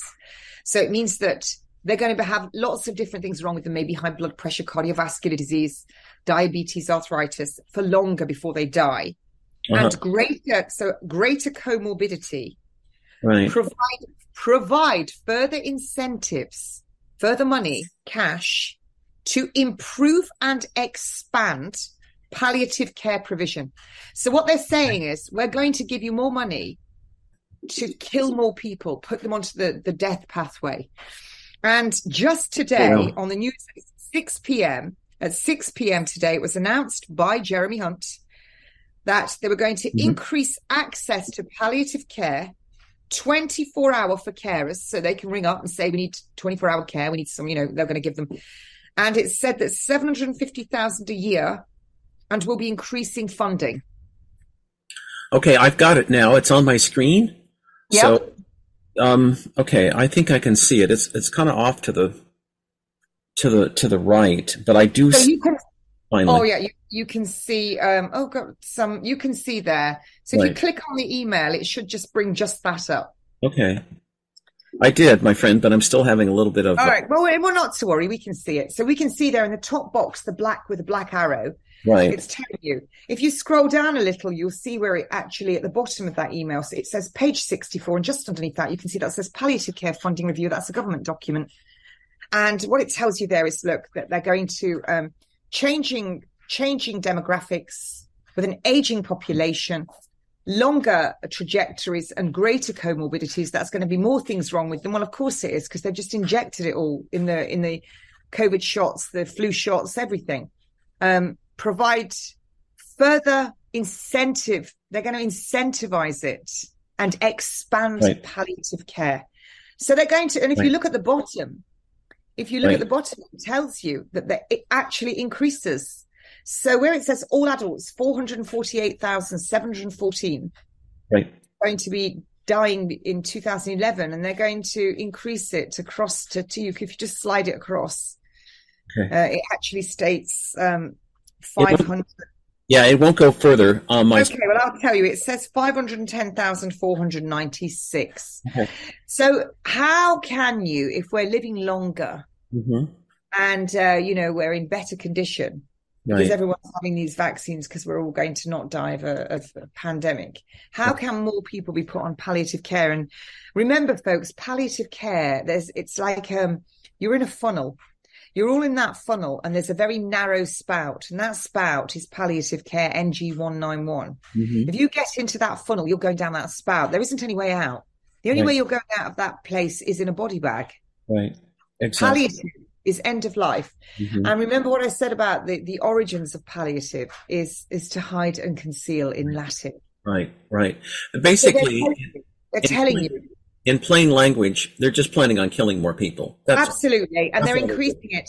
So when we see that, you know, the amount of people that have died in the UK, all of the deaths in the UK from COVID-19 during the first unlawful lockup were in the care homes. They were in the care homes, and they died of morphine and midazolam. And there's a, you know, it's horrific. And the patient testimonies and the amount that they used, it's all there. And so it takes me to one thing. So we have the bodies, we have the body count. We have the murder weapon. So who are the perpetrators? Is it the government? No. The government said, consider using benzodiazepines and opioids. The government said it was a guideline to wear a mask. It was a guideline to stay locked down. It wasn't the law. No. They've washed their hands because yet again, who are the foolish ones doing the government's dirty work? The doctors and nurses. If we go back to the Third Reich, during the times of the Third Reich, and we look at who actually was in charge of running the camps and who was going to be using these experimental vaccines, it was the nurses and doctors. That's true, like Dr. Mengele. It was always the nurses and the doctors. And that is exactly what we're seeing now. And if you are a nurse and you are signing the controlled drug book, which you will be if you're giving those drugs, and you're signing the nursing cardex, which you will be because you're giving those controlled drugs, your name is all over it, and you won't be able to wriggle out. And I've already heard nurses saying, well, you know, it's my job, and I didn't want to get in trouble, and I've got a family, I've got a mortgage to pay. Good. Because that didn't save those when they stood trial under the Rome Statute the last time. And it's not going to save you this time either. And history shows us that they will always look for the fall guy. And unfortunately, it's going to be you. So, you know, this is what's happening. And it is the most heinous crime to hasten the death. I've heard a lot of nurses saying, well, you know, people are in pain. Are they? Or are you giving diazepam and it's having a paradoxical effect and they're agitated, but you're too stupid because you don't know your drug and you don't know about that. Right. And also, I've asked lots of nurses, could you tell me what PRN means, pro renata? Pro renata is Latin. I've yet to meet a nurse in the UK who could tell me what it meant. They've said, oh, it's as the doctors. I said, no, it's as the patient requires it. So I had testimonies from relatives. The loved one was fast asleep in bed. So I would assume from that patient is comfortable and they're pain-free because otherwise they would be asleep. Pain wakes us. The nurses came in and they gave them a shot of morphine and midazolam, or they increased the amount that was going in with the syringe driver. Why? Sure. Right. People need to be held responsible for their decisions. Oh, they will be. Yeah. And I think you're right. It's going to happen in my country too. And the medical so-called profession can't escape it. I was just doing my job. Wasn't that the familiar refrain of the Nazis in World War II? It was, and they were hanged. They were hanged for it. Yeah, right. Karl Brandt. And the other thing as well, if anyone's waiting for. Your government doesn't love you. They're not your mommy or your daddy. No, that's true. And, you know, your doctors, they don't care. Your money, your insurance to them. You're just a number. That's true. You might get the old doctor who knows a family and your friends, but generally. So, you know, we need to own our own poop, own what we do. When we actually own, as we're told in scripture, what we do, every bad decision I've ever made in my life, you know, that my marriage breaking down, everything, I own it all. It was nobody, it was me. I own it. And, you know, that's why when we're told how to pray, I love listening to Neville Goddard, and I like listening to Derek Prince, and I do shows with Pastor Casper McLeod. But we need to own it, and our governance. Right. It works for us, not the other way around. And I hear in America all the time, well, we've got them here, you know, Trump. Whether it's Trump, or I'm not even sure what's going on with Biden. I mean, I'm not sure. It's like watching. He died a couple of years ago. You see an image on a CGI screen with four actors playing the part. So it's very odd. But then again, you know, I don't understand a lot of things. I don't understand what happened in Benghazi. I don't understand how Hillary Clinton's still walking around a free woman. I don't understand any of it. Yeah. I don't understand. You know. I'm never one for following politics. It never interests me. My interest was always medicine, health and well-being, natural medicine, diet, nutrition, the impact on the body. That's my interest. But, you know, I even hear it here, people thinking, look, you know, it doesn't matter whether it's the right or the left. They're both wings of the same bird. And we call them two heads of the same snake. Yeah. So if people, it's just, it's ridiculous. We don't even have an opposition here now. So, in fact, someone was saying to me the other day that I should go and stand as an independent MP. You should. I said, "Can I have a criminal record? Because I've got one now." Yeah. But you know, again, in my area, my MP has voted for assisted dying. Wow.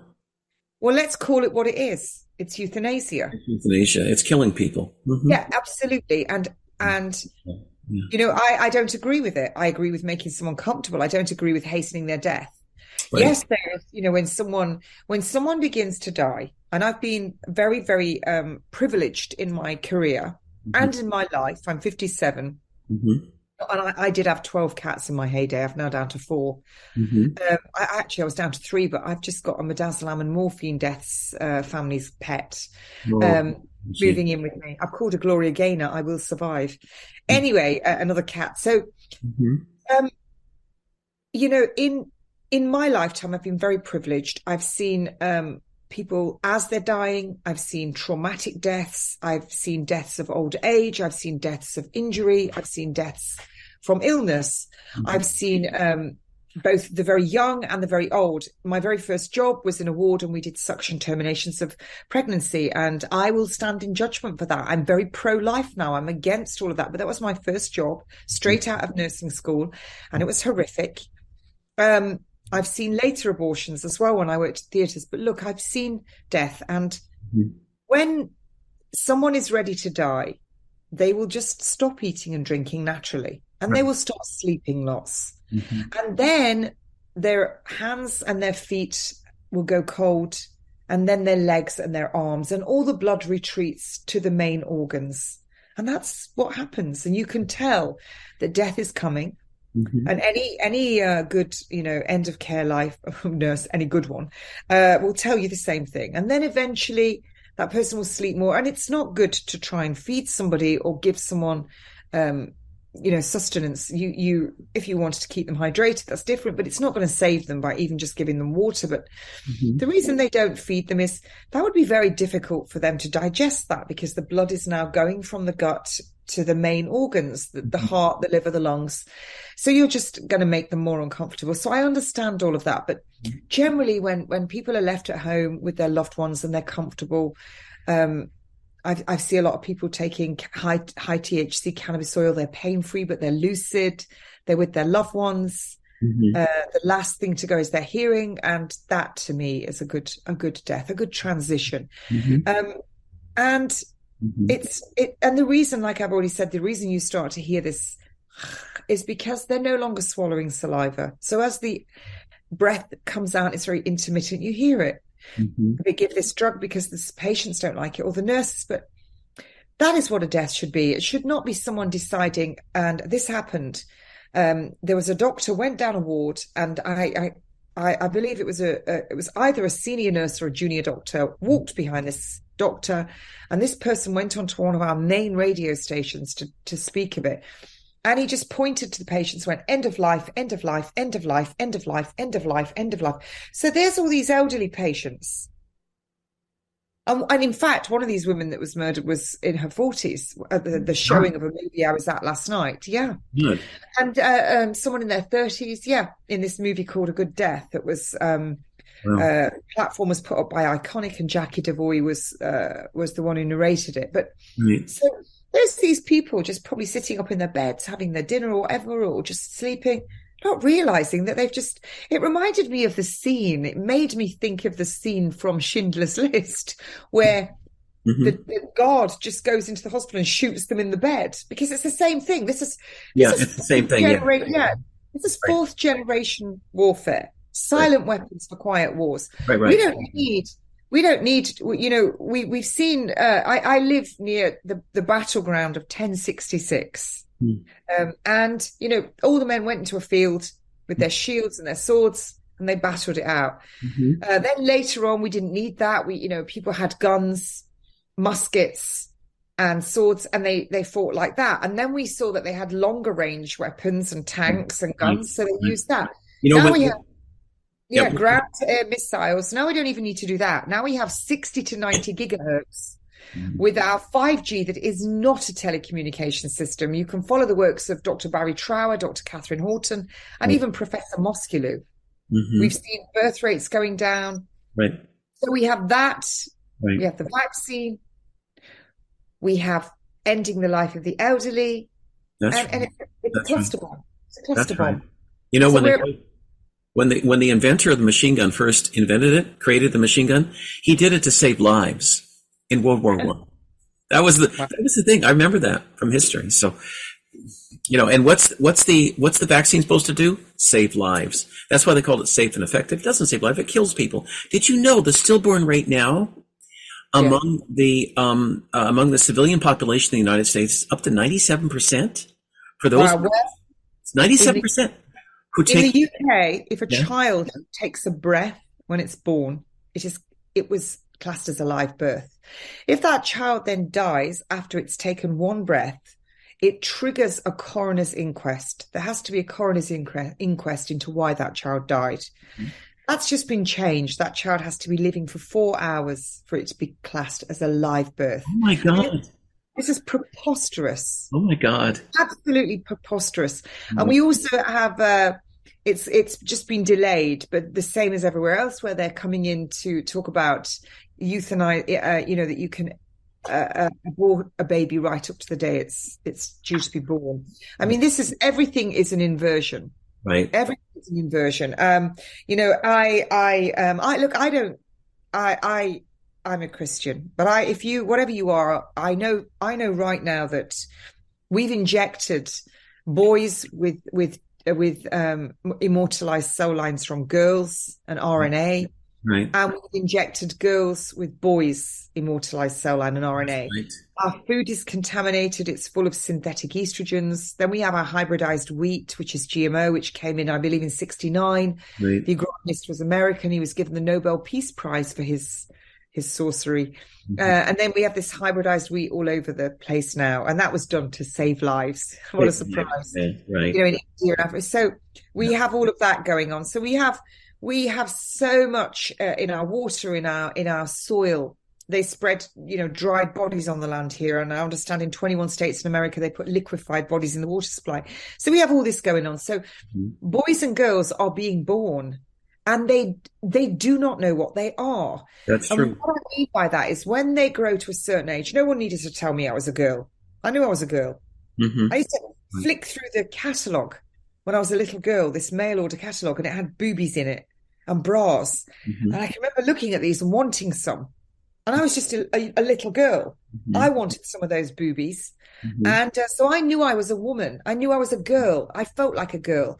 I think I must have only been about 7. And there was a boy at my school. I can still remember his name, Simon. And it was country dancing. And I got to hold his hand. And I loved him. I wanted to kiss him. So that's, mm-hmm. as a young age, that's not sexual. Right. That's not dirty. It's just a little girl. Mm-hmm. Right. Feeling that it's normal. It is normal. Now these kids are coming through now and they don't know what they are. No. What they are, because everything is so toxic. During the confirmation hearings for our fake president who nominated this fake justice for the fake Supreme Court, somebody asked her to define a woman and she couldn't. Oh gosh, I saw that. I mean, it's terrible. You know, I mean, it's awful.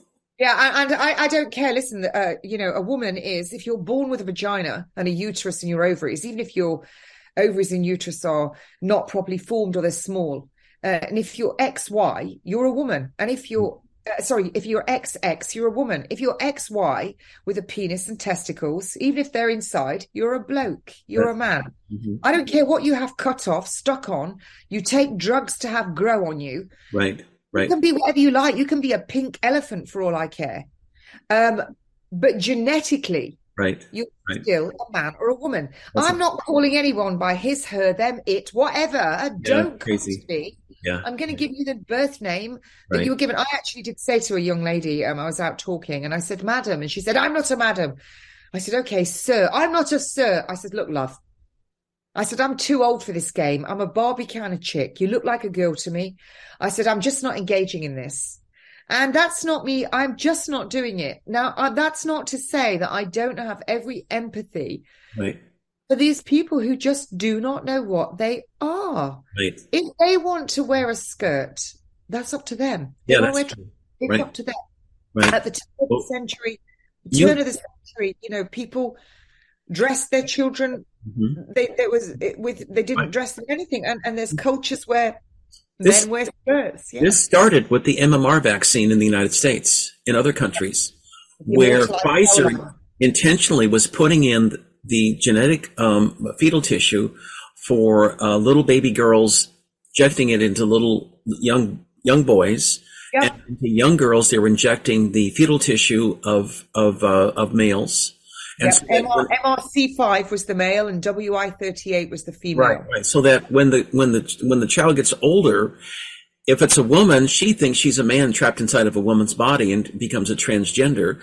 And if it's a boy, he thinks that he's a woman and trapped inside of a man's body, and he becomes transgender. So this has all been by design, and because the what is it now? It's I know you know it. It's called. Baal or whatever the god, the Luciferian god. Baal, right. Who's from the waist down is male, from the waist up is female with breasts, and then it got a goat's head with a pentagram. The half woman, half man is the ideal god for Lucifer and the adherence to that so-called religion. And so what they're doing is they're creating a whole generation of people around the world who are half man, half woman, are little gods of Satan, basically. Yeah, and I think even the when they use the bovine serum, the way they get that from the calves, they put a long the calf is cut out of its mother in the slaughterhouse while its heart is still beating in the sack. Then they use a long catheter. They draw the blood from around the heart, and until the heart is exsanguinated, which means blood loss, completely bloodless, and the heart stops beating, and it's a blood sacrifice, and they put that in vaccines. Right. Guess who else? I was just going to say, every single thing that is in vaccines is what's forbidden in the Bible in Thessalonians, and it was Dr. John, Dr. John Macht of the John Hopkins University. He's author of over 6 books, over 900 science papers. There's a science award in his honor, mm-hmm. Dr. John Macht, and he did indeed go on to prove that Scripture was correct, why we shouldn't have these things in our bodies. And it's all written, but ultimately we have to, when we put on our full armor of God, our shoes in preparation of the gospel, our girdle of truth, our breastplate of righteousness, guard our heart with all due diligence, because all the life is in the blood, God our back. Then we have our shield of faith, but we have our helmet of salvation, which is our hope. And these are all weapons of defense, but our sword, right, S-W-O-R-D, which is the word, is our only weapon of offense, our attack. And this is why we have to use, we overcome Satan with our personal testimony. So we have to speak it. Mm-hmm. That the word of God tells us in scripture what the blood of Jesus does for us. Right, so exactly. The devil comes to lie and steal and cheat and kill, and he uses fear and prejudice. Right. And as you know, adrenochrome's a big deal among the elites here in the United States and elsewhere, and they love. They're all being lied to. They're all going to die. Right. That's right. It's a spiritual war, because even putting luciferase, which is a luminescent enzyme, into the vaccines, and it was actually Du Bois in the late 1800s, who was a pharmacologist who discovered this luminescent enzyme, and he called it luciferase. I wonder who he is, but we know that this is a satanic. So in order to worship Satan, one has to believe that there is a God, and for every force there is an equal and opposing force. But it wasn't actually was it Newton who said that? But regardless, that was actually in scripture. There will not be a effect without cause. Everything's already in scripture. But so they're being lied to as well, all these idiots that are doing all these symbols and taking their adrenochrome. They don't realize that Satan's time here is coming to an end, and he's leaving, and he needs to gather as many souls as possible. Mm-hmm. And we don't die, it tells us in scripture. Energy cannot disappear. It merely changes state. That's true. Mm-hmm. And so, as I said, I've been with a lot of people as they die, and I can tell you there's something very strange happens, because you suddenly don't feel alone. My dog died right here on the table with a broken neck, and a couple of days before, and Dr. Mary Corley was praying for him. We were doing a live, and he died. And then I brushed him till he went cold, because it was the only time he'd let me brush him. He used to bite me. And I felt that he'd gone. So, they're all being lied to and deceived. They don't get out of here. Right. Because if they're doing any of this, but they're going to have they are going to die, because they're going to stand in judgment, and they're going to a place which we cannot even conceive. That's true. And now is a time to redeem yourself. Right. Yeah. I agree totally. It's a spiritual battle. It's unlike World War II in the sense that it's a battle for the hearts and minds of people. And didn't somebody else say that? Wasn't that the other criminal, Bush? Let's go to Iraq. Weapons of mass destruction. Oh, that's right. Bush Senior. Men, women, and children, non-combatants. And while we're at it, we'll destroy at least 14,000 of our Marines with the vaccines. They weren't even killed in combat. And then we'll make sure that 21 of them commit suicide every day of the veterans in the USA. Right. How horrific is that? Yeah. Thinking they were fighting for their country. Right. They were slaughtered. They were sacrificed along with the Vietnam vets. The same thing. Yeah.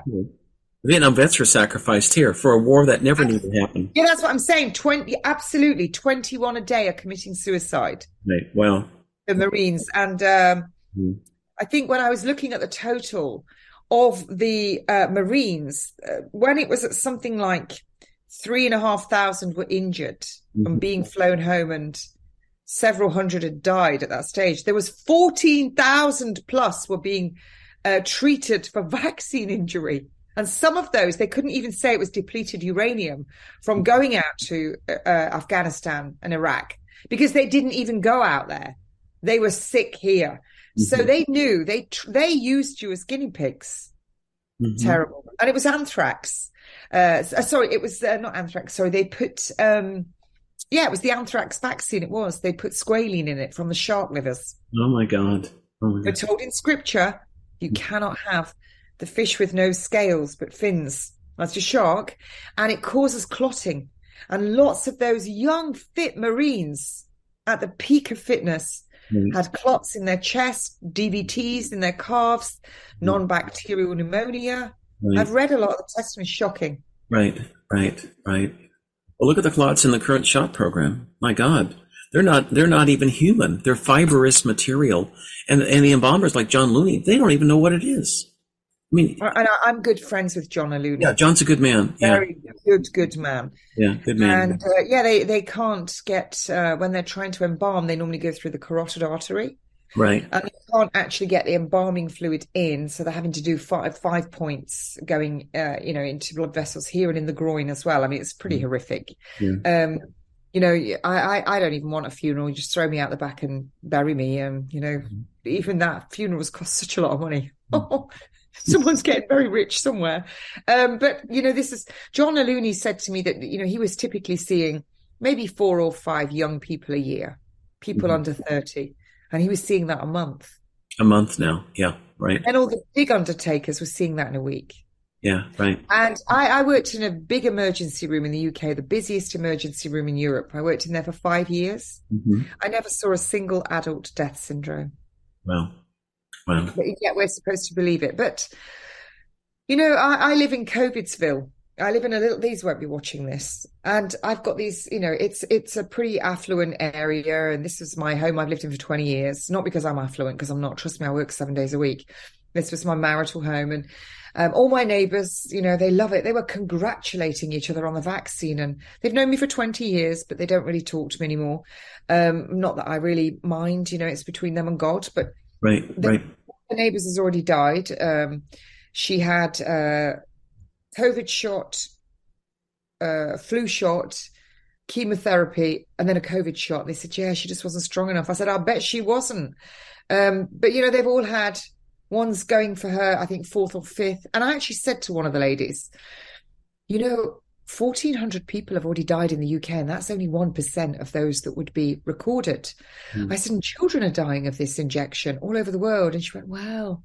She's in her 60s. If it's for the greater good, I went, oh, shame on you. Greater good. Ugh. I said, you know what? I said, when you think in your 60s that children should die to keep you alive, you've lost that whole. Yeah, you've lost any kind of humanity. Yeah. Yeah. I'm going to read this for your viewers. Okay. Pretty shocking. He's damn lucky I don't put his business address out there.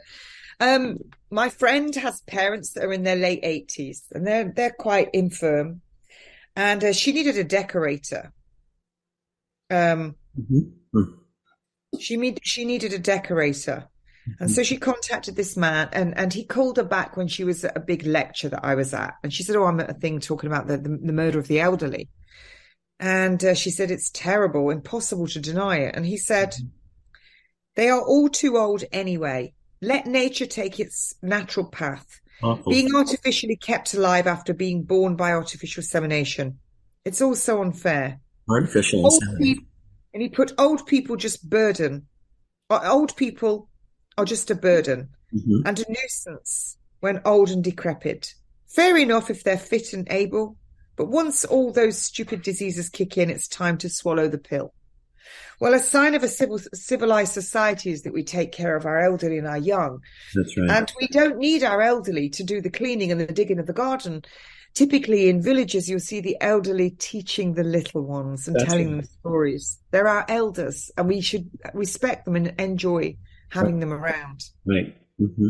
That's right. So when you start getting buffoons like this, writing it, all I can say is when they finish with that lot, they're coming for you. That's right. What was that famous Catholic? First they came for the socialists, and I did nothing. Then they came for the right. Then they came for me, and there was nobody left. Nobody left to say anything. That's right. Yeah. Mm-hmm. Yeah. Yeah. That's absolutely right. Mm-hmm. So my friend's panicking here. She's like, don't put his business site out, but I didn't. But this is, if we let one person get away with this thought, before you know it, it's like a virus. Well, it's a culture of death. Yeah, they did a little survey. I think it was on one of the TV stations, and they were asking these young kids what age was old. Was it okay for euthanasia? Was it okay at this age? And then they had this old man come on who's been on every TV show going, so he's clearly a plant, saying, I've had a good innings. I'm ready to go now. I've had a spectacular life, and it's okay to die now. I'd be quite happy to pop my clogs and go, really? Wow. Well, who gets to decide that? When you start doing that and you bring in things like, well, actually, they've got an estate worth $500,000. And they've got a lot of jewelry. Well, we'd like them to pop off while we've got, you know, we're young enough to, you know, really enjoy our parents' will. And, you know, this is where it gets to be a very fine line. Sure. Right. Mm-hmm. Yeah. Right. Exactly. And they're not God, and they have no authority to determine other people's lives. Only that's God. That's why we have the anti-euthanasia bill in this country, still legal. And I, for one, will be absolutely vehemently defending that, and if they try to change it, good. I will be although in saying that, you know, we've now got a law in this country that if you've been arrested or you've been charged in the last 5 years with protesting, which is our inalienable human right, you can be picked up, even if they think you're en route to a rally, or you might be going to a rally, or you're in the same direction as the rally, and you'll be tagged. You'll be arrested and you'll be given a tag, which you shouldn't have because it's got EMF streaming through it. But yeah, we are literally living in the gulag. We're in communism. Mm-hmm. That's right. Yeah, absolutely. Yeah. And unless people, I think it was Celeste Salom said to me that it was either, I think it was the CIA did a study, and they said in any times like this, you'll have 2% of your population will be active, 6 to 8% will be active one or two times, and 90% will do nothing, even when faced with death. Mm-hmm. Interesting. Mm-hmm. Mm-hmm. Of course, the CIA was started by the Nazis when Truman brought over General Gehlen, who was the head of the SS general and head of all the Abwehr for Eastern Europe. And Truman just deputized them all. You're now the CIA, 1947. So that's why we have that's where the SS came from, the SS with the police. Mm-hmm. I think we should finish on a really good note here, though. Because, I think you're right. Yeah. I'm just going to tell you where you can find me. If you have any health issues, I do work doing reversing disease naturally with diet very successfully. Okay. I did have cancer almost 11 years ago, and I declined chemo, radio, tamoxifen, Zoladex after reading 3 peer-reviewed studies that stated if I had everything, surgery, chemo, radio, tamoxifen, Zoladex, my survival was 20% at 2 years, 0 at 5. I regretted the surgery, but I did the full Gerson therapy for 2 years. Mm-hmm. I did Iscador mistletoe injections for 1 year. I did B17 therapy for 2 years and vitamin C for 2 years. And I pretty much live that way now. So naturalnurse@mail.com. If you're a nurse and you'd like to look at what we're going to be doing when our website finally goes live with the British Nursing Alliance, where you can join for £5 a month, and then we're going to have lessons that would normally cost you hundreds and hundreds of pounds or dollars, but we're going to roll them out for like £20, £30, and you don't need to be a nurse. We're going to train you to be ministers of healing. You'll be the 21st century nurses, the people's nurses. This will be driven by the public. So naturalnurse@mail.com. I'm also on Sons of Liberty Radio at 1 p.m. on Saturdays UK time with Tim Brown, where we do a health show. And you can catch that live on Rumble, I believe on Facebook. We're on Telegram, British Nursing Alliance. The single black and white nurse icon is the one that I post on. The other one with the row of nurses you can all post on. But I'm going to give you a little bit from one of my favorite philosophers of the moment, and it was Diogenes. And he was the one who, we had Socrates and Plato, but Diogenes was pretty basic. He lived among the dogs and he would urinate, you know, publicly, and he lived in a clay pot. And he was the most sarcastic. I believe when Alexander the Great said to him, you know, if I wasn't Alexander the Great and I come back as someone else, I'd like to come back as Diogenes. And Diogenes said, if I'm not Diogenes and I die, I'd like to come back as Diogenes. So, he was very sarcastic, but what I love is this. Mm-hmm. He was taken prisoner, a slave. And when they realized how good he was then instructed to be the tutor to the head of the villagers, the head, whoever it was, chief, whatever at the time, his children. And they were about to be invaded by an opposing army or whatever, or clan, whatever it was at the time. And they were coming towards the village, and the people were all running around panicking with their arms in the air, pretty much what's going on now. And so Diogenes got his clay pot and he began to roll. He lived in this clay pot. He began to roll it down the hill. And run down like this after it with his hands above his head, panicking. And then he went back up and ran down again, panicking, and back up and ran down again. And someone said to him, "What are you doing?" And he said, "I'm doing something as useful as the rest of the people in the village by panicking." He said, "Instead of putting their belongings in their clay pots and avoiding the confrontation and leaving."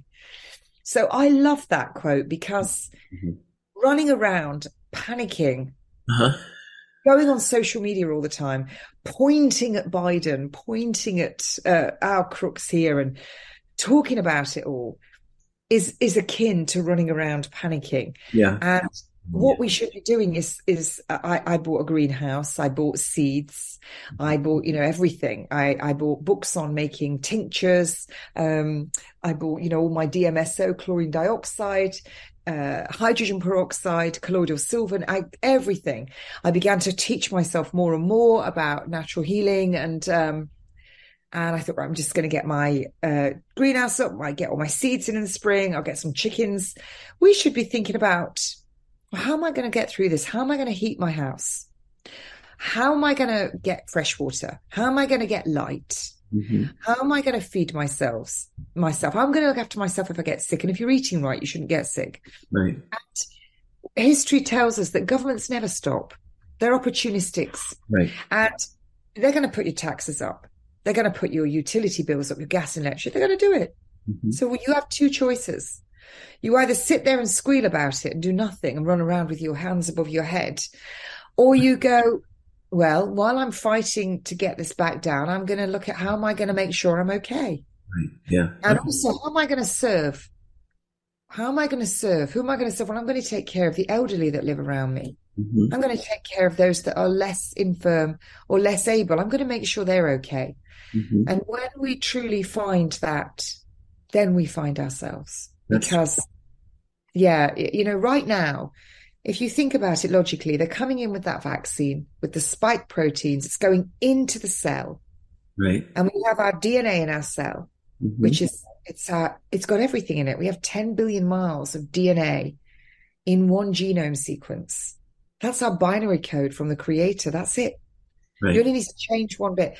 So right there, we're created in his image. The enemy is at the cell wall. They're breaching the kingdom of God. And what are they doing all over again? The spikes are sticking out from the cell. All around the cell, they're crucifying the Son of God all over again. Wow. So, yeah. So we know that they're doing it. We know their plan. Right. It's no good just going, no, Diogenes. Yeah. We need to go, you know what? You can't go to a gunfight with a knife. So there's no point going into battle panicking. I think it was a French general at the turn of the century, when asked, what is the indication of a victor in a battle? It wasn't the strongest army or the biggest army. It was the army that advanced, never, ever retreated. You walk in authority and you look for solutions. Right. And an army marches on its stomach. As long as you've got shelter and food, then you're halfway there. Right, exactly. And I think your cat agrees with you. That's why. This cat, everyone always calls me Fattest, but he is called Fat Dave. He's very famous. Everybody knows him. He comes on every interview. He's on the radio every Saturday. He's got his own fan club. Isn't that right, Dave? He never goes anywhere because he might miss a meal. Right. And right behind me, I have Nelly Boo, who stays nice and warm she's that side. When I'm doing an interview, she's always sitting in my... And then we have Raphael, which means God heals, Mr. Raffi. He's there. So, you know, we've all had... We've all lost things. We've been persecuted. Right. I definitely have. Wow, I've had my house raided. House raided? Really? Oh, I was arrested. I was in custody for 32 hours. They were trying to put me on remand. They were trying to charge me with a very old law that carried life in prison. And they entered my house with an unsigned warrant with my own keys. They took my laptop, my phone. They went through my whole house. They used my toilet, which I thought was a bit of a violation, really. But I hope they looked at it and thought, oh, this is nice and tidy. And then I was, you know, convicted. My son went to Eton, and my son's done lots of interviews publicly. I personally don't believe he had a choice. Yeah. And it wasn't true what he was saying, but I'm not going to comment on it. He's my son, and I forgave him the day he was born. You know, he's my son, and he should never have been used. But we all have lost something, mm-hmm. and it is a test. Mm-hmm. It's a great test, I tell you. It doesn't just show the worst and the best in people. Woo! I've seen some real baddies. That's right. Yeah, I've seen some people out there and heard the thing. I mean, like the neighbor I was saying, I'd known her for 20 years. Right. Came out with that, and I was like, good Lord. Yeah, right. You know, really, what is that all about? But we must keep our helmet of salvation on, our hope. Yeah. And we must look into scripture, and we read it out loud.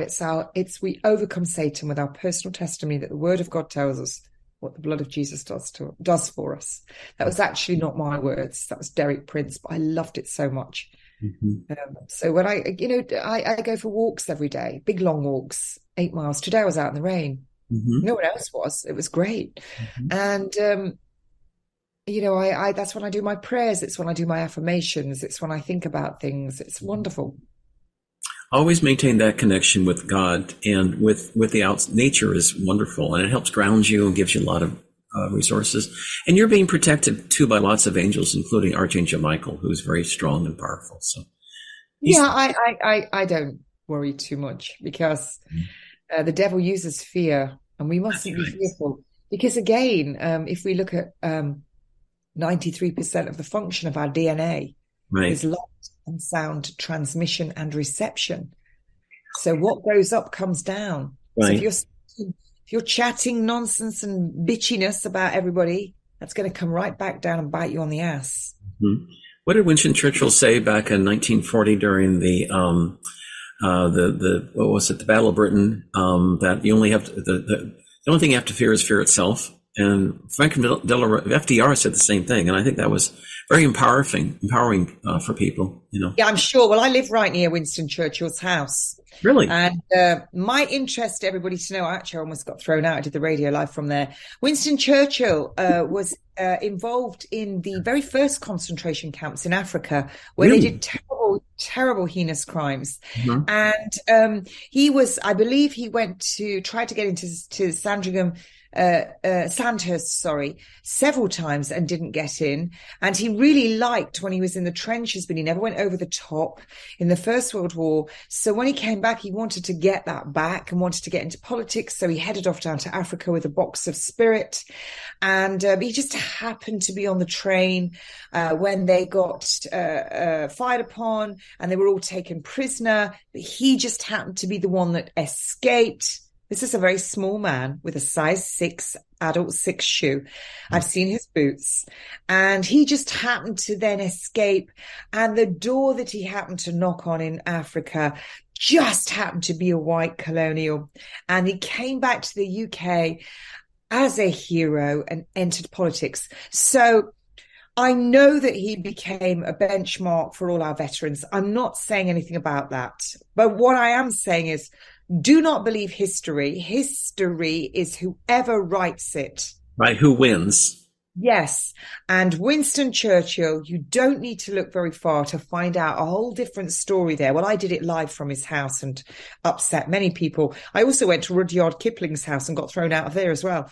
I did that live on the radio because, of course, Rudyard Kipling wrote The Jungle Book, and his son, he wanted him to get into the military. You know, his son had appalling eyesight, and those boys were slaughtered in the First World War.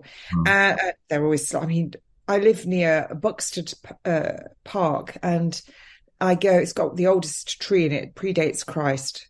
And it's got lots of graves in it. And I always go through the graveyard, and I always look at all the stones over and over and over again, because they're 18-year-olds. A sergeant, age 19, I mean, I can't imagine my boys when they were 19 being a sergeant. They were idiots, but you know, just young men. But people grow up sometimes very quickly because they. Well, have. I think you know to grow up with the horrors of war is horrific. But yeah. You know, I think it was too much to ask for our young men. But yeah, so please do, folks, go and look up. And Guy Fawkes, there's another one as well. That's another lie. Don't believe that either.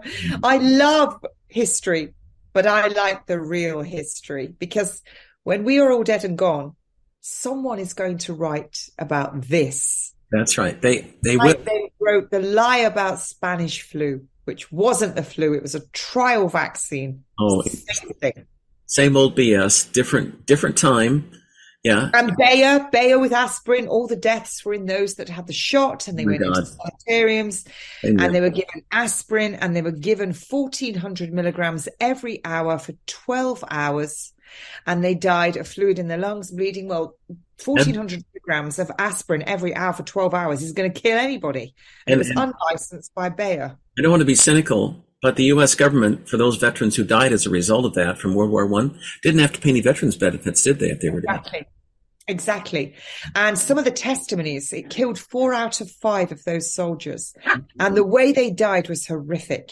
No. So, you know, we are surrounded by gangsters and pimps, but they just wear shirts and ties. Mm-hmm. They don't wear, you know, big furry hats and big gold chains, not to, you know, offend anybody that wants to wear a big furry hat and a gold chain. But, you know, we really are. So we should finish with, Lord, give me eyes to see and ears to hear, and show me how to serve, forgive me my sins, and thank you for everything that I have. And may I wake up tomorrow and be blessed. Absolutely. Amen. Beautiful, beautiful, Kate. Well, keep up your good work, my friend. I'm so glad you could talk to all my listeners today. I know everyone's going to really enjoy your presentation. When I finally got the right day, I was going to have a one-woman band here with like 7,000 emails. It's fine. It's fine. I'm so glad you could come on, and definitely keep up your good work. My pleasure. You're protected by many angels and great spirits. Many great spirits are very proud of you. So hang in there and keep up your good work, my friend. You're doing a great job to raise consciousness and make people, you know, half the battle is getting people aware, because once they're aware, then that should bother them and they should do something about it rather than just acquiesce. They can't claim that they didn't know, you know, so. Exactly. Yeah. And that's what we're meant to do. We're meant to speak our word. And if they don't want to hear it, then we leave, we shake the sand off our sandals on the way out, but we must wish them well and say, okay, that's your choice. This is a free will planet. But for those who are awake, I think your message is very important, to stand up to this nonsense. Yeah. No matter what country you're in. I think they're doing the same thing that they're doing in the UK and the US, Canada, Japan, other Australia, New Zealand, you name it. It's the same pattern. The same pattern, no matter where you are in the world. So. It is. It's the destruction of the West. That's right. Destruction of humanity. Yeah, this is the devil's, but you know, the good thing is, our Lord and Creator is in charge. You get right with God, and get right. I agree with you totally. Yeah, that's true. That's true. All right, Kate. Well, thank you so much for coming on today. Keep up your time. Thank you for having me. It's a pleasure. All right, my friend. All right. Cheers. Bye-bye. Bye. Hello, friends. I hope you enjoyed that interview with Kate Shemirani. She's a great lady and doing great work in the UK. I wanted to give everyone some words of positivity, encouragement, and hope. The message I got while I was playing that pre-record, thanks so much for playing that, Don, I really appreciate it, was that I want to thank everyone for being the beautiful light workers they are. This is a difficult time, but if you need it, reach out for help, and you'll find help. It'll be there for you. There are many people who are angry at what's going on, and I don't blame them. It's easy to get upset about what's going on everywhere around the world.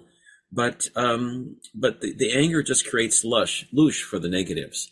So try to be as positive as possible. I know it's difficult, and don't support people in negative corporations. Every day you vote with your pocketbook, whether you support them. Don't support companies like Nestle, Apple, that's making money off the slavery in China right now. Procter & Gamble cabal company, Johnson & Johnson, who made the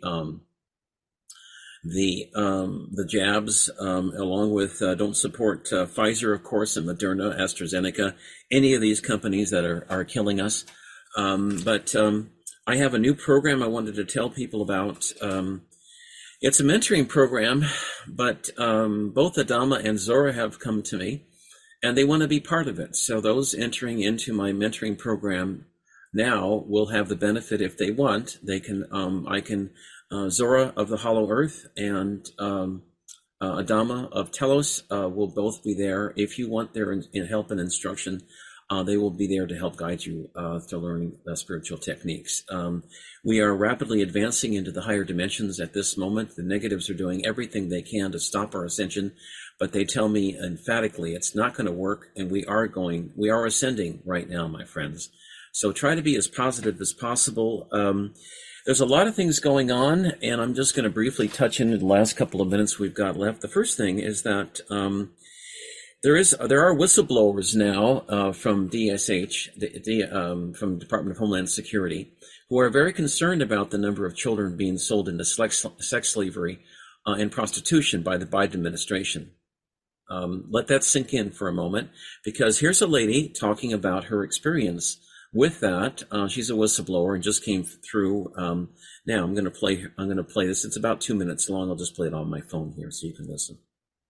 Who are listening.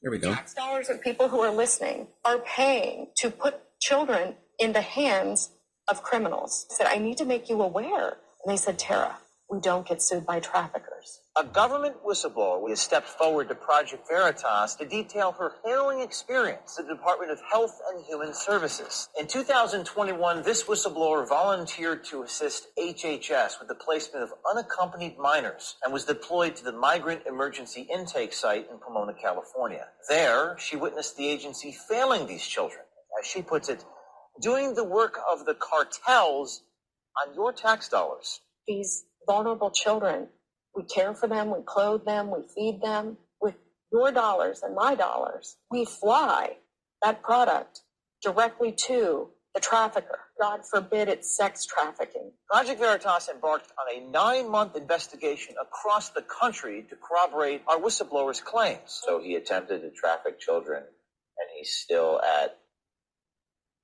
address in Texas. Yes, we have 44 unaccompanied children at that address. We have 25 unaccompanied children at that address. Project Veritas put boots on the ground, visiting scores of addresses the whistleblower shared from case files she worked on. What we found was shocking.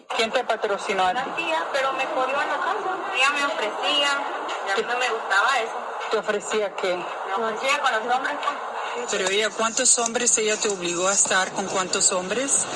Bueno, con muchos, porque no me gustaba lo que me hacía, me obligaba. ¿Ella de verdad era tu tía o fue alguien que se...? Porque ella me conocía desde chiquita, pero yo no la conocía. The sponsor can hold up that order of deportation to that child and say, if you do not do what I say, I'm going to call ICE on you myself.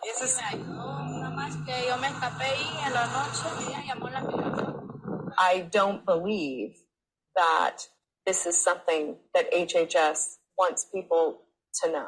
If you're a case manager and you know this information, if you really care about the children being safe, you need to come forward. Okay, that's just one of them. I've seen this before. I've been hearing a lot of reports out across the Texas and other border, southern border with Mexico, that unfortunately like 40,000 children per month now are being sold with the help of the Biden government into sex slavery and prostitution. Right there, you've got this happened in Houston from Project Veritas. You've got prostitution, child endangerment, and if there's any prosecutors listening in Texas or federal prosecutors in Houston or Dallas, why don't you do something? What does it take for this government to help Americans and help this get rid of this situation? It's intolerable what's going on. And but there's so many things going on. There was another one, a post today that in Vancouver, Canada, you can get a job as a body loader. $200 a day they'll pay you to pick up dead bodies from the vacs in Vancouver, British Columbia. That's a new job, just came out. I want, there are also reports of now, thanks to the Biden administration, there are several CCP, Chinese police stations in New York City. In New York City, there are Chinese police stations. Ask me if that's legal. I don't think so, but they are there. But we have to remain strong, my friends, because we're facing so many different issues all at once. Finally, I want to read a message that was just sent to me, and I want to thank my dear friends for sending this to me. It's let me get it out here. It's hold on here. It's there's actually so much going on. It's it's hard to keep things straight.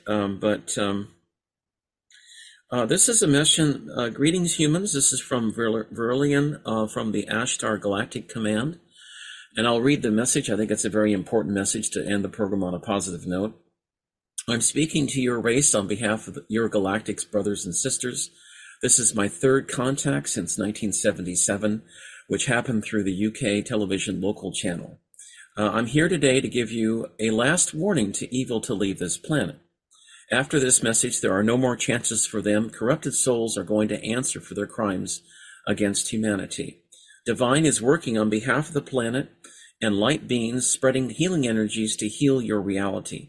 Many things are changing rapidly, despite that everything looks the same. Truth cannot be hidden anymore. Each day, the lies are exposed to the ones who are fully awake.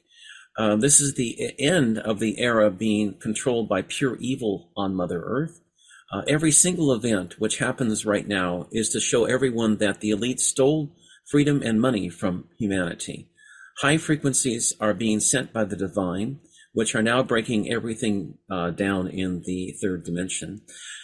Embrace positive energies and stay in them day and night. The prison created millions of years ago is getting dissolved by light, and I cannot be stopped.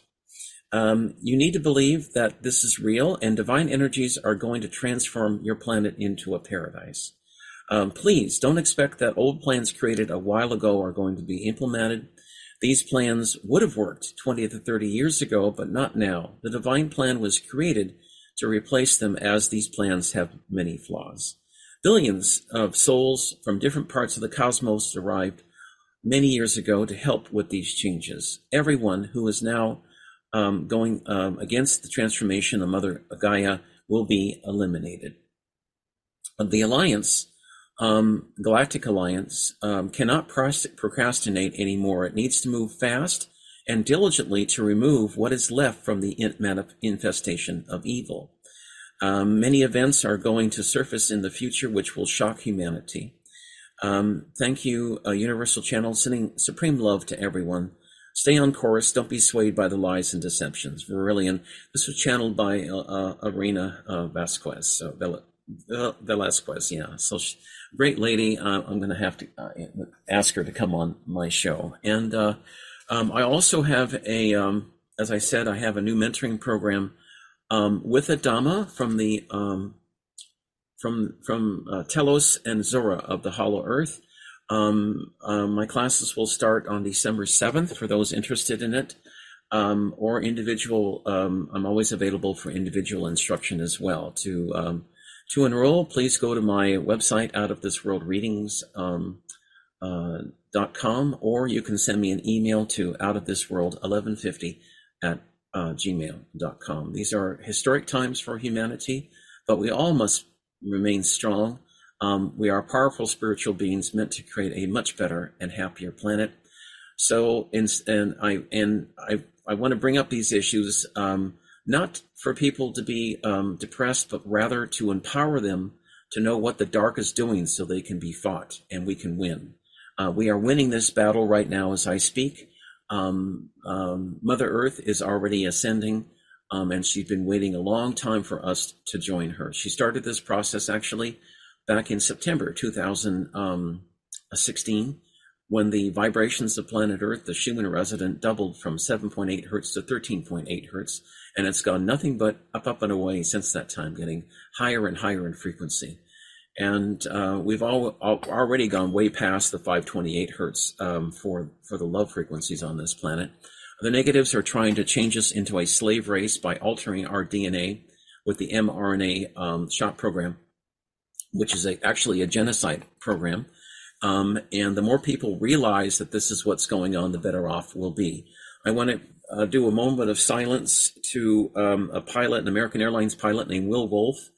Thanks to the management of American Airlines, he died just a couple weeks ago, 17 days after taking the jab.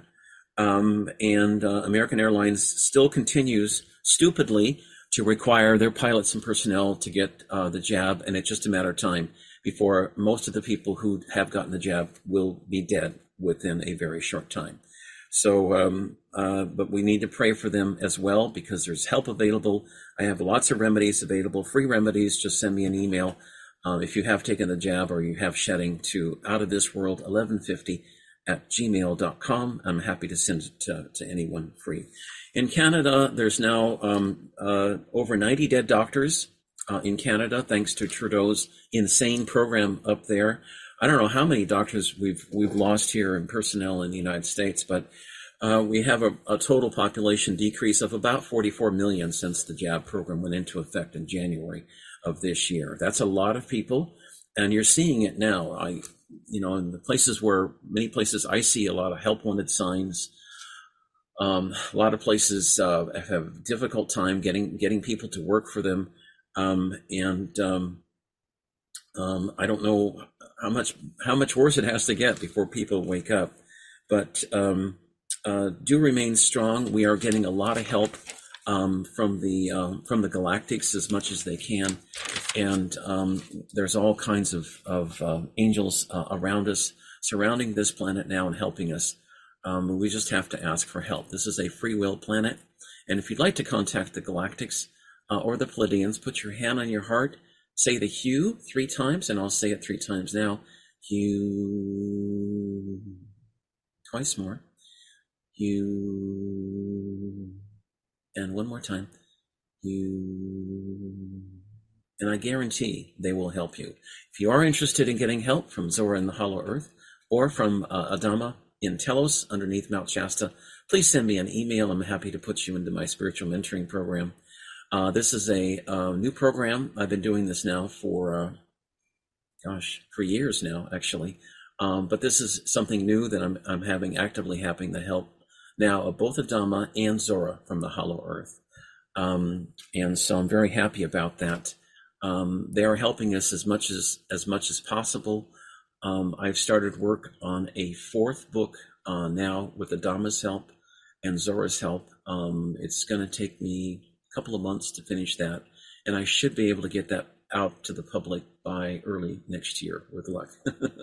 So anyways, it'll be my fourth book. My other book, Journey to the Other Side, talking with angels, talking to angels and other benevolent beings, is out now and is published on Amazon. If you like a copy, you can go to Amazon, or just go to just send me an email, and I'd be happy to send you a copy. If you buy it from me, you'll get a free reading along and get a copy of the 1963 article about JFK that was published. Here's the article here that was published while JFK was still alive in Washington, D.C. And if people don't believe me, well, I'll send you a copy of the paper, and then you can draw your own conclusion. This is an exciting time for humanity. It's the best of time, and this is the worst of times as well. But I think it's important to try to maintain a positive attitude. There's a whole bunch of angels and ascended masters out there listening, helping, or standing ready to help you as well. And on behalf of all my friends among the Pleiadians and the Galactic Alliance, we're sending you all much love and all my angels. And thank you so much for listening and supporting my show. I really appreciate it. I will be on this Monday at 12 noon Pacific time, or 9 p.m. Central European time. I will be broadcasting on Radio Soul International in Vienna, Austria. So I hope you enjoy that. It'll be in auf Deutsch and in English. So anyone, I hope you all have a beautiful and happy day, and I look forward to seeing you on my Zoom program tomorrow at 12 noon. Thanks so much, everyone. Bye-bye. Merry Christmas.